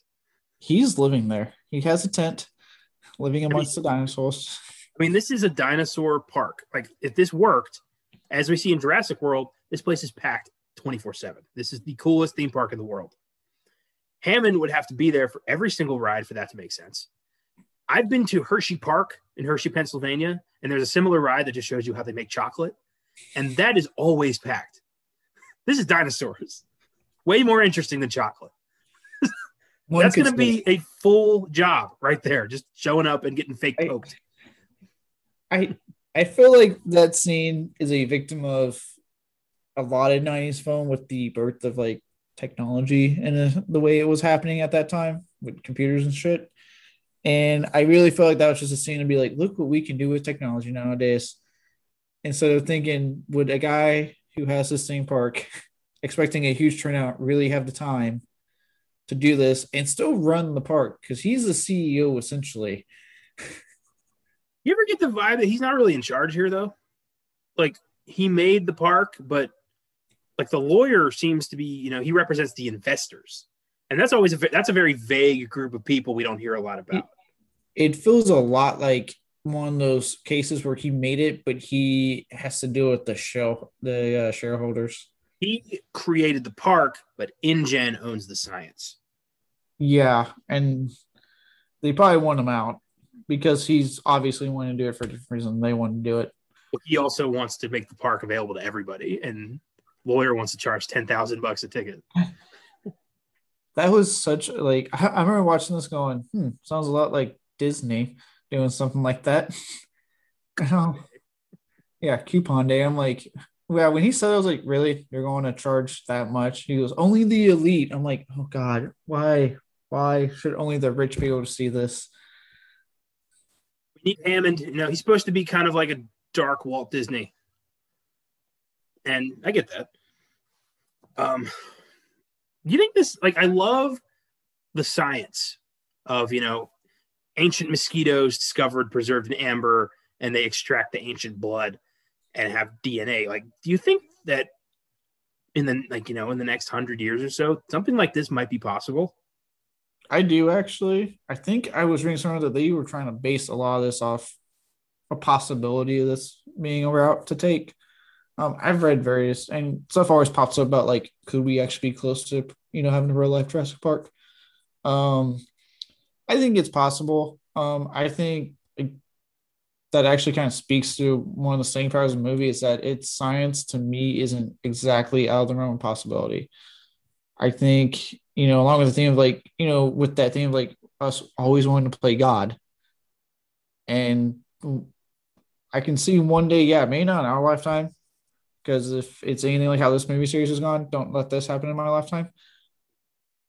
I can see where, yeah, maybe we would be able to bring dinosaurs back, or someone like Hammond would try to do something like a Jurassic Park.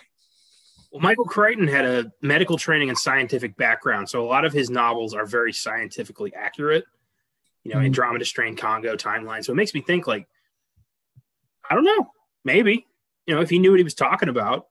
I mean, I'm not saying, you know, the next five years or so we're going to have velociraptors, but in, you know, 100 years, we might be able to clone extinct species. Mm-hmm. Which, yeah, depending on what we decide to do with that, could be good or bad. Yeah. I, every time I see, you know, an article about, uh, you know, we've like, we're considering cloning ancient animals. Somebody always posts like I can think of five movies that explain why that's a bad idea. I love it. Yeah, anyone's like, hey, we can bring dinosaurs back. I'm like, has no one watched any of the Jurassic Park movies? Have we not learned our lesson? That and like whenever somebody says like, you know, U.S. military considering automating defense systems, I'm like, have you not seen the six Terminator movies? Like, are you out of your fucking mind? no, it's we don't learn, or you know, people in charge don't watch movies. uh, I I can't say it on podcast when it comes to that. On how I feel. we hear, you know, we the first half of this movie is very cheerful, very upbeat, and as soon as the park fails and the T Rex shows up, that's kind of the moment where everything goes really dark, literally and figuratively. Like yeah. darkness ascends, the park shuts down, dinos are coming. And that's and, actually I'm saying that's actually my favorite scene. To this day, that T Rex scene is my favorite scene. It's creepy. It's executed so well. It's built up so well. Just a little flick of the cup of water. Like, yeah, you're freaked out. It's, perfect. The flick, and then like he has the night vision goggles, which I love that. Hey, are those heavy? Yeah, and they're expensive. Put them up. and he's just like looking. Also, he's like, "Hey, they don't see the goat anymore." And then that shot when she's like, "Where's the goat?" You're like, I remember when I was a kid, that scene, know, no matter how many times I watched it, would make me fucking jump because it comes out of nowhere and you just, you don't even see the T Rex first, you just see the claw against the fence. And you're like, oh shit. And God, that scene, when that T Rex comes out and lets out that roar, I am, I'm so happy. I get a smile on my face every time I see that scene, like every single time It's a little off topic, but I just realized that Martin Ferrera, the guy who plays the lawyer, is the guy in Planes, Trains, and Automobiles who gives Steve Martin a room in exchange for seventeen dollars and a good watch. yeah. I just realized I knew I knew that face from somewhere, and it's the guy who's like, "Got seventeen dollars and a good watch." It's so creepy. I have two dollars and a Casio. But uh, anyway, yeah, and he just, you know, fucking takes off and leaves the kids there, hides the bathroom. Solid citizen right there. Oh yeah, I do like when Jeff Goldblum when they're trying to see out there, and he uh, Sam Neill looks out, and then Jeff Goldblum like wipes the window because his is all fogged up, and he like does the fucking flare and just bolts to get the T Rex away. And then like yeah, the fucking the bathroom breaks, and then he's just sitting there on the toilet, and the T Rex just looks at him. And I'm like, oh, you're fucked. You ran away. Leave kids to die like that, bro. This is a this is a movie. You're gonna get yours. Oh yeah, I love Lex. He ran away. He ran away. Um, I always hate when Malcolm does that though, because it looks like the T Rex is gonna go back in the paddock, but then it Malcolm's does. like, "Hey." like, mm. It does because yeah, you see him throw it, and you see the T Rex is clearly like, oh, I'm gonna go see what that is. And then Malcolm's like, I'm just gonna keep running. And I'm like, no, he's the T Rex is leaving. If anything is gonna fall, because apparently elevation changed dramatically. I was gonna bring that up. Yeah, it's that's really weird plot hole. It's a plot hole that like I know it. It's it's been pointed out ad nauseum, and I still ignore it. I'm like, all right, yeah. It's a rainy day. Yeah, I guess you know, maybe the dirt in Jurassic Park is all quicksand and it just sunk real quick. Amazingly quick. Like ridiculous, like hundred feet in an hour. if that. God.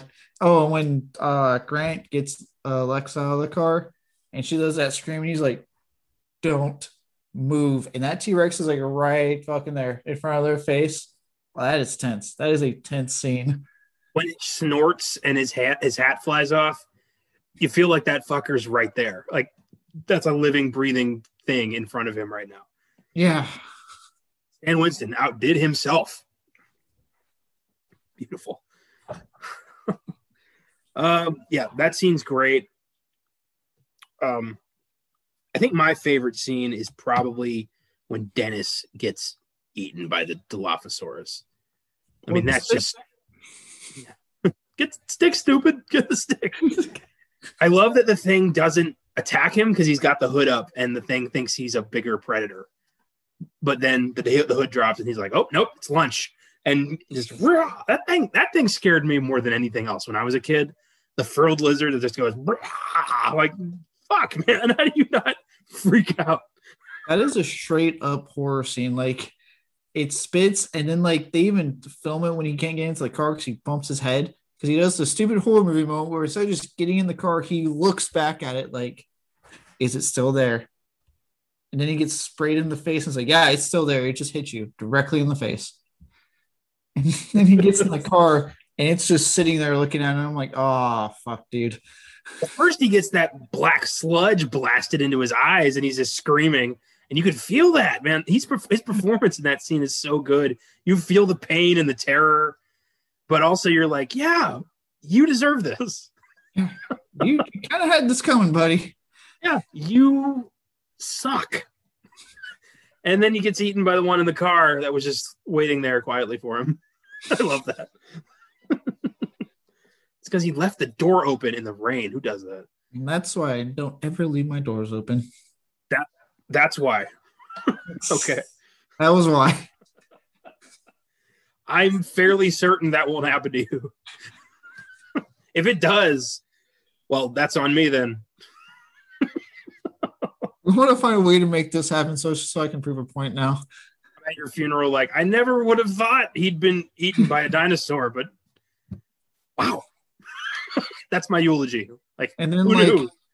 then just like an Anchorman 2, I'll pop out and be like, yeah, I was just kidding. I'm not dead. I remember that.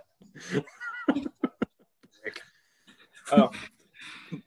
but yeah, Dennis, that scene in the book is so much more vicious. I mean, like freaky vicious. Like the black sludge, he can feel it melting his eyeballs. Oh God. And then the thing in the car like rips his guts open and starts eating him while he's still alive. And he feels it. And he's yeah, it's it's it's bad. It's yeah, the book's a straight up horror novel, and I I don't think a lot of people know that. Dear God. I uh another scene I really I like a lot is uh T-Rex round two, as I like to call it, when they get uh Goldblum's character and you just send the car and they do it again, the little sound. You see the wall move. And he's just must go faster, must go faster. I love that he said that again in Independence Day. Yeah, that's a great scene. Um, the the scene with the fence always makes me laugh because Dr. Grant is really kind of an asshole. And when he just grabs the fence and is like, ah, and scares the shit out of those kids, like they haven't been through enough. just read the room, Alan. Come on. He, they've established he doesn't want kids, and it's shown numerous times. Yet he gets these kids to safety. He does a really good, He good job does. getting them safety. He does, you know, except when he lets Tim get violently electrocuted. And his he really sucked at him. He was like, "All right, I'm gonna count to three. One, two, three. I'm like, "You didn't give him any like moment there. You just went straight into the countdown. He's terrified, dude. climb up there and grab him. Be a be an adult. Be a grown up. Like, oh, and then Tim takes ten thousand volts. Like, the, he dies, and he comes back. The fact that he still lived, I'm like, what the fuck? That kid, like, I just you know, with that and the raptor attack, I I don't see him making it to twenty. I just don't. I think he's going to have just a massive cardiac event. He well, and then you get the T Rex scene, and then when they get out of the car finally, and then the car comes down with them, which I love that line. Hey, we made it out. Well, you know, at least we're back in the car. And you're forgetting the most embarrassing moment of all this. Tim threw up. And you can't just walk away from something like that. I His friends are going to find out. being the age I am now, I remember when he said that line, something about it hit me a little bit harder because it was like just a childish moment of like, I threw up. Like you just got attacked by a T Rex, and your embarrassing moment was like you threw up in a car that got launched over the paddock. He, he didn't shit his pants. Like, that is the most terrifying thing that has happened to him thus far, but not the most terrifying thing that's going to happen to him. And his whole thing, his whole thing was, I threw up. Like it's all right, Tim. Let's just get you out of the car so we can go. I love that Grant's like, God, Tim, I'm not going to tell anyone he threw up. Just come on. like, he's tired. He's already done. Just get out of the car. Come on. such a terrible parent. um, so when um after Ellie puts the power back on, uh, Sam Jackson has disappeared, and she just kind of finds his arm like dangling somewhere, and it always makes me think: Did the Raptors stash his arm back there for like dramatic effect? Deep down, they're just moving things around. Just to be like, all right, she's going to go over there. And then when she does, she's going to grab the arm. And then that's when I pop out. I wouldn't be surprised. I mean, these fuckers have like, you know, they're very smart. We learned throughout the franchise just how smart they are. I I wouldn't put this past them. Like just to enhance the fear, I can see them doing that. Yeah, I, I wouldn't be surprised honestly, you know what's funny in this entire like series, talking about the whole series, my favorite all-time favorite raptor scene is actually in the second movie. The tall grass scene. Oh yeah, yeah. When you yeah, get the overhead shot when they're all you see it, and then they're That's- just launching out. Terrifying. Yeah, that's a great scene. Yeah, that like don't get me wrong, like there's a lot of great scenes with them in this movie, but that is probably my favorite moment with Raptors is in the second one. I think it's because at that point you've had the first movie's worth of buildup on the Raptors, so you know what's about to happen. Fuck yeah. Um, in the final scene when the when the T Rex shows up, I always wonder like how did he get in there without anyone noticing? Like it's a shock when he just grabs the raptor, and everyone's like, "What T Rex?" That is a twenty ton animal. There's no way it's just sneaking up on you. It's a 20 ton animal that had two scenes where we heard him stopping and water moving, but then he just like opens the door and like stilts in there. Like it's like has tiptoes. he's like a teenager that gets home and doesn't want the parents to know that you just had a night out drinking. So he's like tiptoeing through the thing, like they don't see me. It's okay. I'll make it. And it is weird that he, you know, T Rex shows up and starts, you know, fucking up the Raptors, almost like, you know, he's telling out Dr. Grant, like, get out, I've got this. I tried to kill you earlier, but you can go now. No hard feelings, right? like it's ridiculous. Um, Can we also talk about how the fact that every time you think the characters are like safe, right? Like uh, at the the gate scene when they're trying to climb the fence, sorry, and they have the T Rex roar in the background, like this constant reminder that he's out there. great. It's great. I'm way more freaked out by the. I feel like I can get away from the T Rex, but those Raptors, uh, they're gonna get me. Yeah. Well, the T Rex even say it like don't move. So as long as you don't shit yourself and you can just stand still, you have a chance. I don't know if I could do it. I'd I'd be shaking too much. That he would see me. Yeah, I, I you could always hide too. He's big enough. You just get into a building and hide. Creepy, creepy, creepy stuff. Uh, anything else you'd like to add about Jurassic Park? Oh man, God. I mean, we didn't talk that much about Goldblum's sexy pose when he's like healing and he's just like posing for Playgirl over there. I mean, one of the most memorable moments of the movie. He's You know that what? gif of Doctor of Doctor Grant like on his belly as it rises and falls. Have you seen that that gif? Look, that was prime '90s Goldblum. Oh yeah, You had to have a scene like that. he's yeah, yeah. I agree. No complaints here. I just think it's funny that he's just like got his leg fucked up by a T Rex and that's his heel, It's, like his heel pose. let me just put my leg in a nice pose, shirt unbuttoned. Do that. If I did that, people would just be grossed out because I'm not in shape. Just a little bit like like little pooch coming out. Like you like it. Oh, but Goldblum, he can pull it off. in his all black rock scientist attire.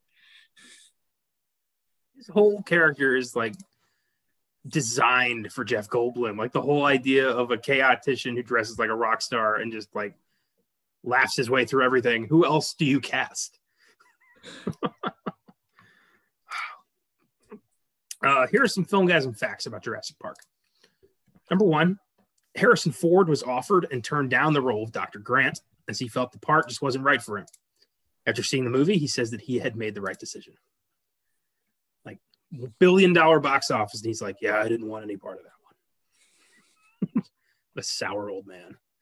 But um, yeah, you can tell that Dr. Grant was written for Harrison Ford. I mean, he even wears Indiana Jones' fucking hat.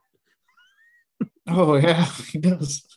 It's so You know- clearly for Indiana Jones.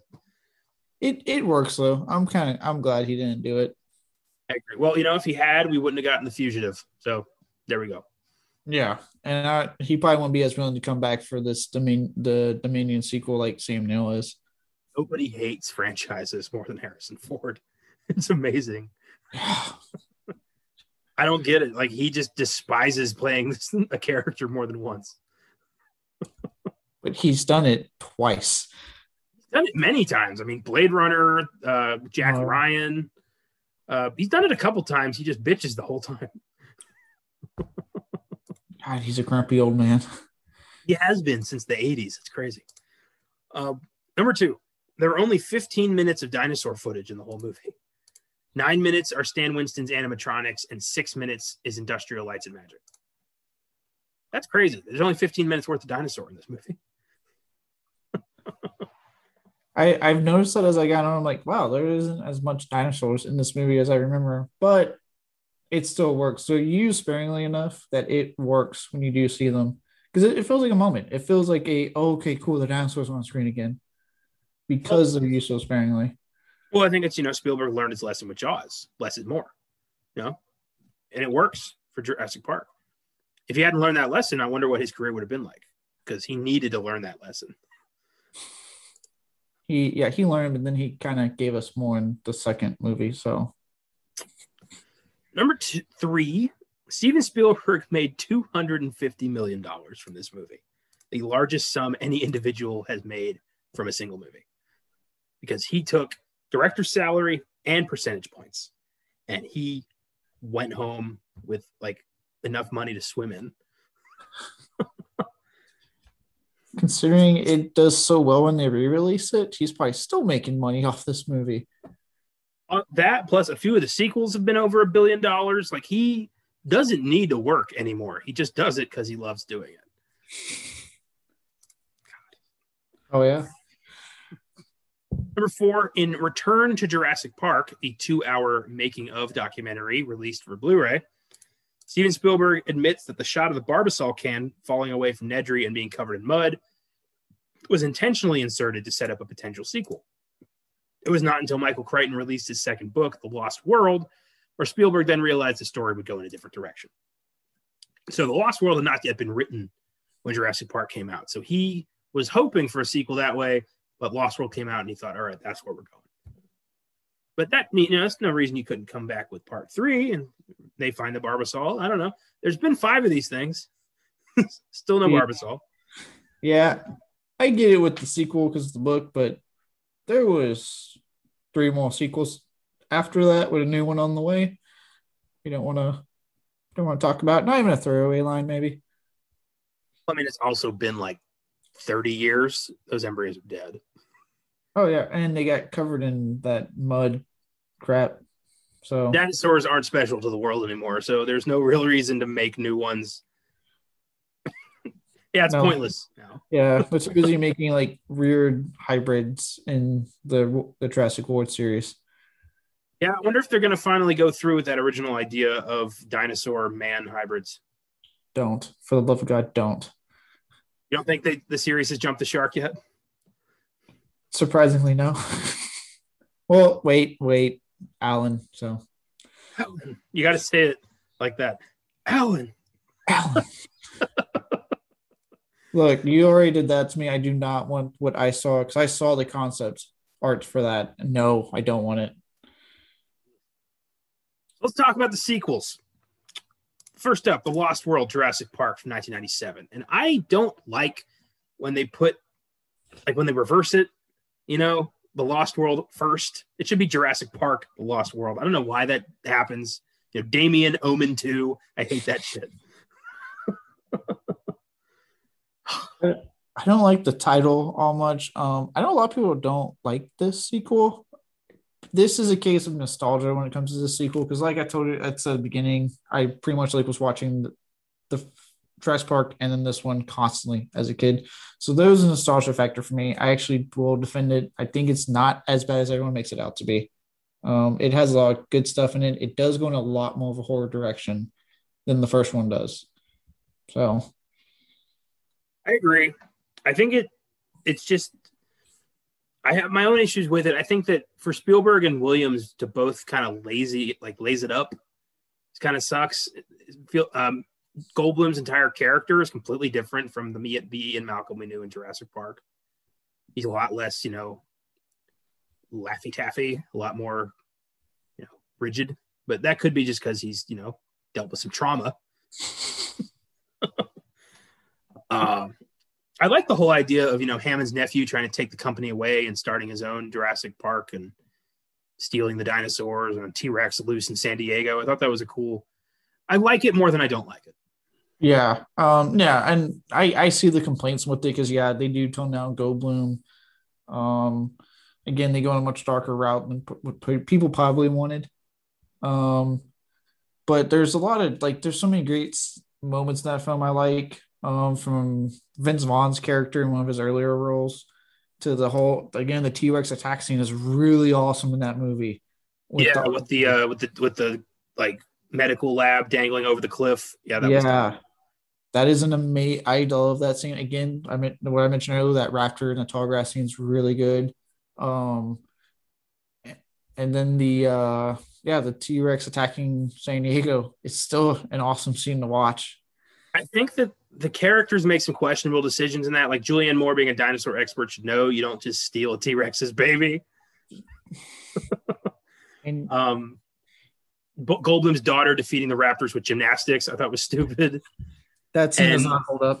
The ultimate one for me is when the T Rex is is walking down a street in San Diego, and you see a group of Asian businessmen screaming. that was a bit much. Yeah, Spielberg seems above that. yeah, like I said, like there is a lot, and there's things I see that are wrong with this, but I do pop it in a lot right after the first one for that nostalgia and for like at least the standout scenes that do exist in that movie. 2001, Jurassic Park 3, pretty much the most reviled of the franchise. Um, it's not a terrible watch. It just compared to what came before, it's garbage. And it really doesn't have a third act. It kind of just stops, which is really weird for a movie like this. It's only like an hour 20, like it's super short. Um, just kind of shows up with like the army about to take on dinosaurs, and then we don't get to see that. Which yeah. is yeah. I remember when it came out, I kept watching the trailers. I was really excited. I was like, "Oh my god, Jurassic Park 3. and I we rented it. I think from the video store in Blanco. That's that's the store's not there anymore. But when it was a video store, uh, we rented it, and I remember being like, it's probably the most excited because again, at that point, my parents were probably pretty fed up with seeing the first two on loop. Um, and I remember watching it, and all of us at the end just kind of didn't say anything, just took it out, just kind of walked away. It was like, all right. I this was the only one I had on tape as a kid. and um this is the earliest movie I remember going to see at the theaters. Uh, I was six, and this was like a couple months before Evolution, which I still have very ingrained in my head. And um, I saw it with my dad, and I remember thinking, "This is boring." And then the T the uh, pterodactyls in the birdcage scene happened, and I remember thinking that was that was really cool. That was done really well. That was creepy. That was exciting. And then I remember thinking, "Oh, the movie's over." okay, I guess I guess we're going home now. like it was just it just stopped, and that was such a weird decision. it, it, just ends. And then the pterodactyl scene, as great as that scene is, it's infuriating. You're like, "Oh, here's a really awesome scene." Okay, what about the rest of the movie? um, I thought the Raptors looked weird. Uh, I don't know why they had like fins now or something. I think I read they were trying to make them more accurate to how Raptors actually, because it's kind of a known fact that Raptors had feathers, and Spielberg took that out of the movie because it would look stupid. But well, you know what is also not factual? Fucking dinosaurs in the 21st century. so I don't think it matters what they look like. yeah. I, I kind of side with Spielberg. Like, if you're making a movie where dinosaurs are getting brought back to life in modern times, like, okay, yeah, you can have some liberties with how they look. I, they don't need to look period accurate. Uh, they're dead. So, also, all we ever find is fucking bones. How do we know what they looked like? Um, I'm not a paleontologist, so yeah, I don't, I don't care. um, I think it's a, you know I like seeing uh, Dr. Grant now having to reconcile with the fact that dinosaurs exist and his you know line of work might be obsolete. Uh, him kind of having, you know, being stuck in the past. Ellie's moved on, has a husband and son, and he's just kind of stuck doing the same thing he's always done, except now with this constant shadow of Jurassic Park looming over his shoulder. I wish that had been further explored. I like that idea. I'm sure it will be in the new one. Mm-hmm. Um, I thought William H. Macy and Téa Leoni, whole, that whole thing, I did not like them for the way they manipulated Grant into going to that island. Uh, and the Spinosaurus, uh, unnecessary. Yeah, I, you know, like it, I remember being a kid and thought the Spinosaurus was cool, but then I got older and I rewatched. So like, oh, let me watch this, and I rewatched it, and I'm like, it, it's useless. And I actually really don't like the scene with him in the T Rex fight, and it kills the T Rex. I'm like, what are you trying to prove that this is going to be better than the T? No, I want the T Rex. But then Jurassic World, you know, gets back at that one when the T Rex slams through the Spinosaurus skeleton is like, "I'm back, bitches." it worked. Indominus Rex, my ass. Like, let's take this. Yeah, it was great. Jurassic World 2015, uh, long awaited quasi reboot sequel thing. Uh, pretty good. I think Jurassic World's not bad. I actually, uh, I can actually like nostalgia aside with Lost World. This is my second favorite film in the franchise. As like a as a movie without any nostalgia basis, this is my second favorite. I remember being seeing the trailer for it, and they were playing that theme music, and I was like, they kidding me. Came back, and I was like, oh my god. And I remember, I think I was, it was one of those cases where I remember dragging I think my mom, she was the only one at home. I was like, You're coming with me to the theater. And I was like the oldest kid in there. I was because I was in my 20s or I was like 20, like 2015. Yeah, I was like early mid 20s. So I'm just sitting there like, Oh my God, guys, we're about to watch Jurassic World. We're going to see dinosaurs again on the big screen this time. Let's do it. And for the most part, it, I thought they did a really awesome job with it. I actually thought Indominus Rex was a really cool um, dinosaur and the idea of splicing genes together to create new dinosaurs actually was a really cool concept that I thought they explored uh, really well a smart way to go with it. It made sense, you know, when a theme park's numbers start dwindling, they introduce a new exhibit. But how do you do that when your exhibits are living, breathing creatures? And that was smart. The Indominus Rex, you know, a creature that's half T Rex, half raptor. I mean, Jesus Christ. And I heard there's a theory that like they put a little human DNA in there, and that's why it's so smart. And I like that theory. But then the T Rex fucks that guy up, and I love seeing that giant aqua dinosaur just eat it. Yeah, the final like the, the the final twenty minutes of Jurassic World are just so entertaining. Oh, it's it's so satisfying. If there's one fault to be had, I know there was that controversy with the the nanny or not the nanny, the chick that got tasked with babysitting. They kind yeah, of was unnecessary. Her, do watching them like you do kind of linger on her death more than anyone's a little unnecessarily long. Cool. Like that should have been Vincent D'Onofrio's death. He's the he's the bad guy. Yeah. Oh, that, that would have been a great death for Doctor Wu. Yes. That yeah, I would have been down with that. So I did, yeah, that, yeah, I really, I definitely could do like a whole episode on Trash because I actually do really think that's a really good sequel and a lot of awesome scenes with the Indominus Rex when it attacks. Uh, the whole raptor scene when he's going out on motorcycles and they're going him should be corny as fuck, but it looks really cool somehow. That and mm-hmm. how the Indominus Rex can like speak raptor and turns them against the soldiers. That was so cool.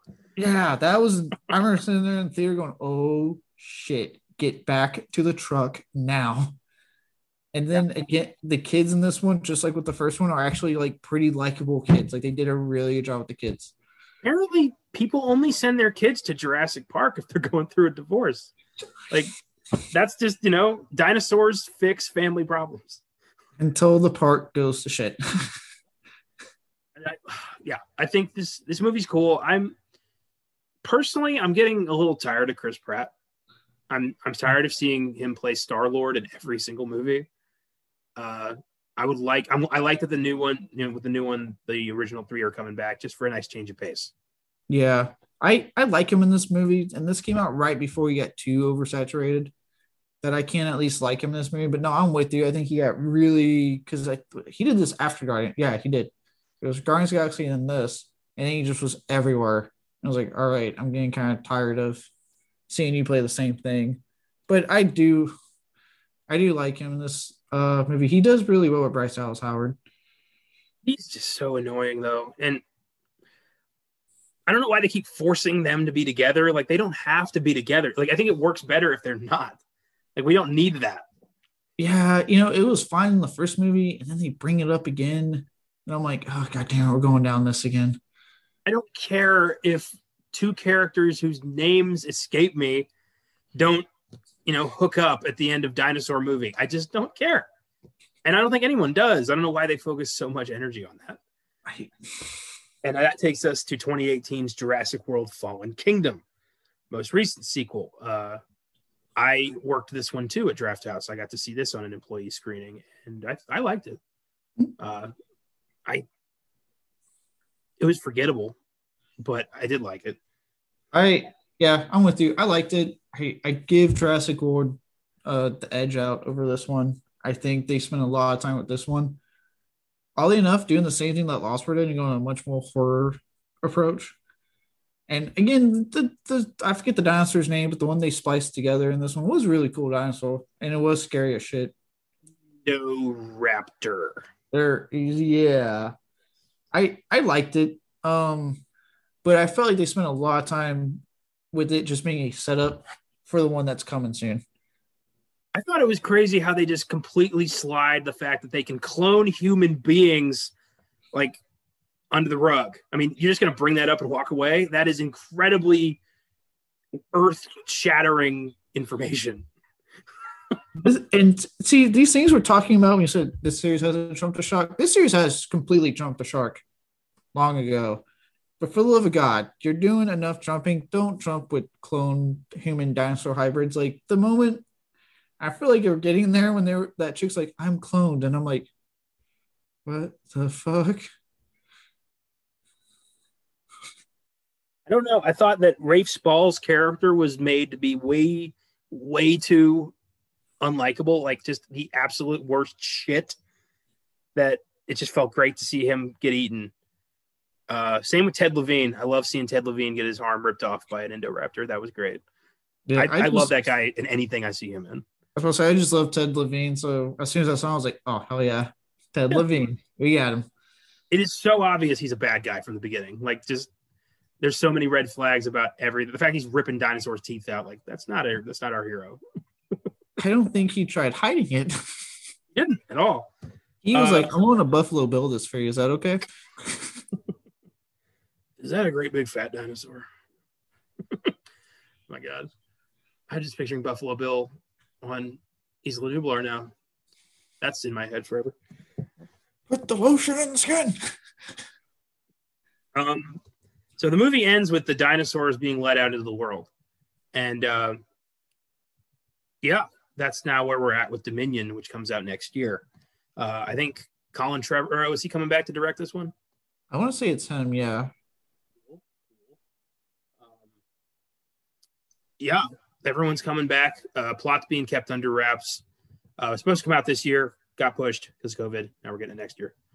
And uh, I'm, you know, yeah, I think since you know Jurassic World is kind of a retread of Jurassic Park, and Fallen Kingdom was a bit of a retread of Lost World. I'm not surprised that Jurassic Park Three is bringing Alan Grant back to the island. We're back. As long as it's not retread in quality of Jurassic Park 3, I'll be fine. yeah. Uh, as long as it's not an hour 20 and just stops, I'll be fine. And I get another dinosaur looking at Grant going, Alan. If you did you know every honest trailer since that episode has had that hidden somewhere? Yes. God, I love that commitment. Um, I give Jurassic Park a 10. It's a bona fide classic, and it's just a fantastic movie. It's all it always has been. Yeah, dude, same. It's a 10. This is a movie that to this day, and till day to day, it it takes me back. It makes me feel like a child again, you know, and that joy I had when I first saw it, it that hasn't gone away at the age of 28. And yeah, this is a perfect film for me. I love this film, as I've said numerous times. can't wait to show it to more people if I ever have a family. So Thanks for listening. Hope you enjoyed it. Next week, in case you haven't caught the many hints I've been laying throughout this episode, we're going back to my childhood for the film that scared me so much that I have nightmares about it to this day. I've talked about it many times on this show. It's time to do a full episode. The weirdest part is it's not even a horror movie. it's a sci-fi comedy from 2001. When two college professors stumble onto proof of alien life, they become thrust into a military effort to destroy the alien life forms that are evolving at a highly accelerated rate. From director Ivan Reitman, next week's film is 2001's Evolution, starring David Duchovny, Orlando Jones, Seann William Scott, and Julianne Moore. Sure to be cathartic and hilarious, so don't miss it. Yeah, I'm hoping I may be able to finally unravel just what it is about this movie that fucked me up. or it just breaks you. Well, you know, I might break down and cry next week. I don't know. episode turns into the raving lunatics of a madman. Might be the episode that just breaks me and the podcast is over, or at least my time on it is because I can't speak anymore. I'm just gonna put in a padded cell, just going, "It's a monkey!" Like just freaking out. don't, uh, don't let them tell me where you're at. I'm going to bring a fake blue monkey all the time. I've had so many friends say they're going to do that to me after I announce that I like after I tell them about this. They're like, "I'm totally going to dress up as a blue monkey." And I'm like, I want to be like, "Fuck you! I can fight it in you." I thought you were cool, and then they say that shit, and I'm like, "Oh." I'm finding a blue monkey now. If I'm on the episode, just say. Nobody I've ever known has understood, so maybe I can use this episode to finally explain my side of this thing. Um, don't miss She Done Him Wrong on Oscar Sunday nobody on the sneak preview and whatever the giggle guys are cooking up for Friday. Until then, don't go to Dinosaur Island. Never breed velociraptors. And don't piss off the IT guy. See you next Wednesday and keep watching movies.